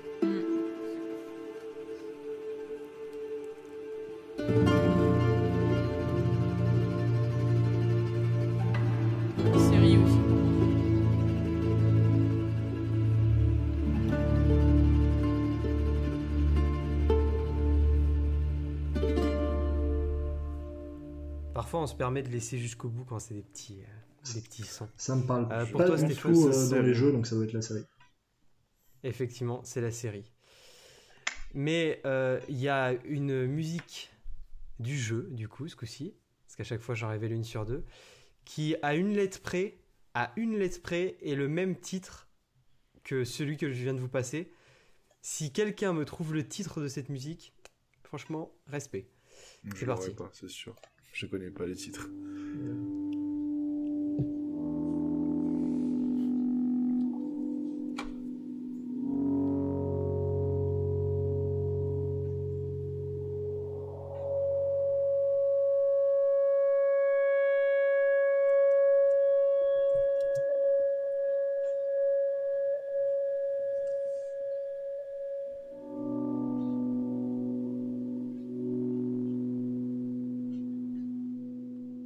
Que ça se bouscule pas au portillon.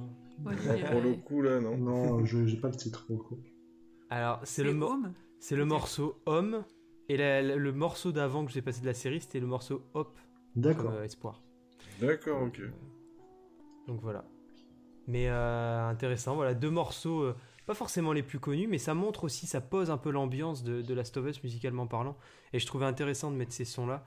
Euh, par ailleurs, voilà, donc euh, Bref, beaucoup de, bons morceaux euh, en soi. Et euh, voilà, on gardera aussi un beau souvenir musical de, la série. Et bien évidemment du jeu. J'espère que ça, vous, donnera envie aux auditeurs. euh, auditrices et à nous-mêmes de, de, s'écouter ces BO rapidement, que ce soit celle de la série ou, du jeu, de se les remettre dans les oreilles. Bah voilà, on arrive au bout de, de ce périple quand même, plus de deux heures de podcast, mais juste avant de partir, chacun va, va présenter une petite, euh, une petite euh, recommandation hors jeu, et on peut commencer euh, par, bah par toi Salomé. Honneur aux dames. J'ouvre le bal. Euh, J'ai regardé récemment, enfin on a regardé récemment, euh, un vieux film de Claude Sauté qui s'appelle César et Rosalie et que j'ai adoré. Voilà, dont le pitch, le pitch de l'histoire, on va dire que c'est un petit peu euh, un trio euh, amoureux dans les années 60, 70, je sais plus, 70.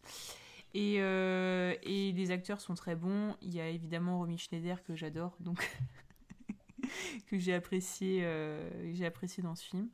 Et non, voilà, c'était une, une très belle découverte. Et, et voilà, Un film de, les films de Claude Sauté. Des, bons, des bons films français, on va dire. La filmo de Claude Sauté, une bonne filmo. Euh, et euh, Stéphane, du coup? Bah écoute, en ce moment, je joue à Hogwarts Legacy, du coup, je suis dans ma période Harry Potter. Et il faut savoir que j'ai grandi avec ça, que j'ai lu les livres petits. euh, j'ai lu euh, le tome 5, donc qui est plus long, qui fait 900 pages en version brochée en 4 jours. Je faisais que ça de mes journées Mm. à l'époque. Donc bref, je suis un énorme fan d'Harry Potter. Et euh, du coup, la sortie du jeu, ça a été l'occasion de revoir tous les films euh, en Blu-ray, et c'était très cool. Mais du coup, j'ai eu envie également, parce que du coup, je suis tombé sur plein de vidéos qui comparaient euh, les films et les livres, de relire les livres. Et du coup, je suis en train de relire tranquillement Harry Potter à l'école des sorciers. Ça me fait un peu un retour en enfance, euh, pour le coup. Parce que je l'avais lu, j'avais quoi? J'avais 7-8 ans, quoi. Donc, donc voilà, ça serait ma recommandation si vous avez jamais découvert le. je sais jamais, si vous avez jamais lu les, euh, les livres Harry Potter et vous vous êtes arrêté au film, bah moi, je- même si c'est des livres euh, avec un ton plutôt enfant- enfantin, je vous conseille de les lire parce que c'est des belles histoires qui sont euh, où l'univers est plutôt bien construit et notamment les, liens entre les personnages, je trouve ça plutôt pas mal, franchement, notamment pour un livre qui s'adressait aux enfants. Donc il y a énormément de personnages et tout, donc moi, ça sera ma recommandation. C'est c'est très mainstream pour le coup, mais Mais voilà. Très belle recommandation. euh. Non, mais il en faut, il faut, il faut tout, et c'est par rapport aussi à nos, nos, nos- nos pratiques du moment, ce qu'on fait, euh, voilà, c'est c'est clair. Moi, je pourrais bien parler de jeux vidéo facilement, mais je vais, je vais trouver autre chose. Enfin, j'ai j'ai- j'ai autre chose de toute façon. Euh, Julien, du coup? Alors moi la dernière fois j'avais parlé d'une BD et cette fois je vais plus m'orienter pour une recommandation autour d'un d'un jeu de société que j'ai découvert l'été Cool. dernier au festival Paris Ulidique qui avait lieu à Paris Ah oui, le Bon. fameux. au mois de juin. Comment? Le fameux, je disais, je, je connais bien ce stoche. ouais. Et ouais, non, c'était vraiment super sympa. Et j'ai découvert un jeu de société qui s'appelle Minuit Meurtre en mer. Et que j'ai particulièrement adoré. En fait, le speech, c'est euh, un jeu d'enquête euh, policière qui est scénarisé et qui se déroule sur un navire de croisière. C'est un jeu de plateau, euh, tout ce qu'il y a de plus euh, classique en fait. Et euh, l'histoire un petit peu, c'est qu'un passager est, retrouvé bah, mort dans sa suite de luxe. Bah, et comme le titre le dit, c'était en mer, donc c'était dans un superbe navire de croisière. Il y a plein de suspects autour et il va falloir explorer, poser des questions, avoir un alibi, etc., etc. Et il y a plusieurs enquêtes, plusieurs scénarios possibles. Au total, je crois que si je dis pas de bêtises, il y a 20 enquêtes possibles avec autant de scénarios et voilà. C'est vraiment un très bon jeu de société que je recommande euh, particulièrement. Ok, bah c'est noté, franchement, nous on, joue bien au jeu de société en plus avec, euh, Salomé et des amis, donc euh, bon, c'est noté, je, je connaissais pas. Ça, ça fait, ça fait un jeu de plus à découvrir, ça donne envie. Euh, pour, euh, pour ma part, je vais recommander euh, une, un talk show américain très particulier euh, de- du comédien Zach Gali- Galifianakis. C'est un des acteurs de Very Bad Trip, pour réussir à le situer. Et c'est, c'est, c'est marrant en fait parce que c'est un peu dans la culture. Je sais pas si vous connaissez, mais il y a des, il y a des, il existe des concours de roast. euh, C'est des trucs où les, mecs viennent comme ça. T'as deux, deux, personnes en face. Et t'en as un, en fait, il se fait, détruire. quoi. L'autre, il l'insulte et tout, il le détruit. C'est humoristique, faut le prendre au, au, au xème degré. Moi, c'est des trucs où, les gens se font, détruire. Voilà, c'est un peu, à la manière des rap contenders pour ceux qui, écoutent- écoutent du rap où il y a des voilà c'est freestyle un peu où on en met le plus possible sur la gueule de l'autre et là en fait c'est un c'est un talk show qui est euh, alors vous tapez c'est euh, en français c'est entre deux fougères. Donc euh, voilà entre deux fougères donc between two ferns. Vous tapez between two ferns sur YouTube vous mettez série derrière je pense un truc comme ça. Et vous trouvez les épisodes gratuitement. Il y a des épisodes de ça dure c'est 4 minutes quoi. C'est 4 minutes par exemple avec Jennifer Aniston où, où Zach Galifianakis reçoit la personne et il pose, il, il crée que des situations gênantes.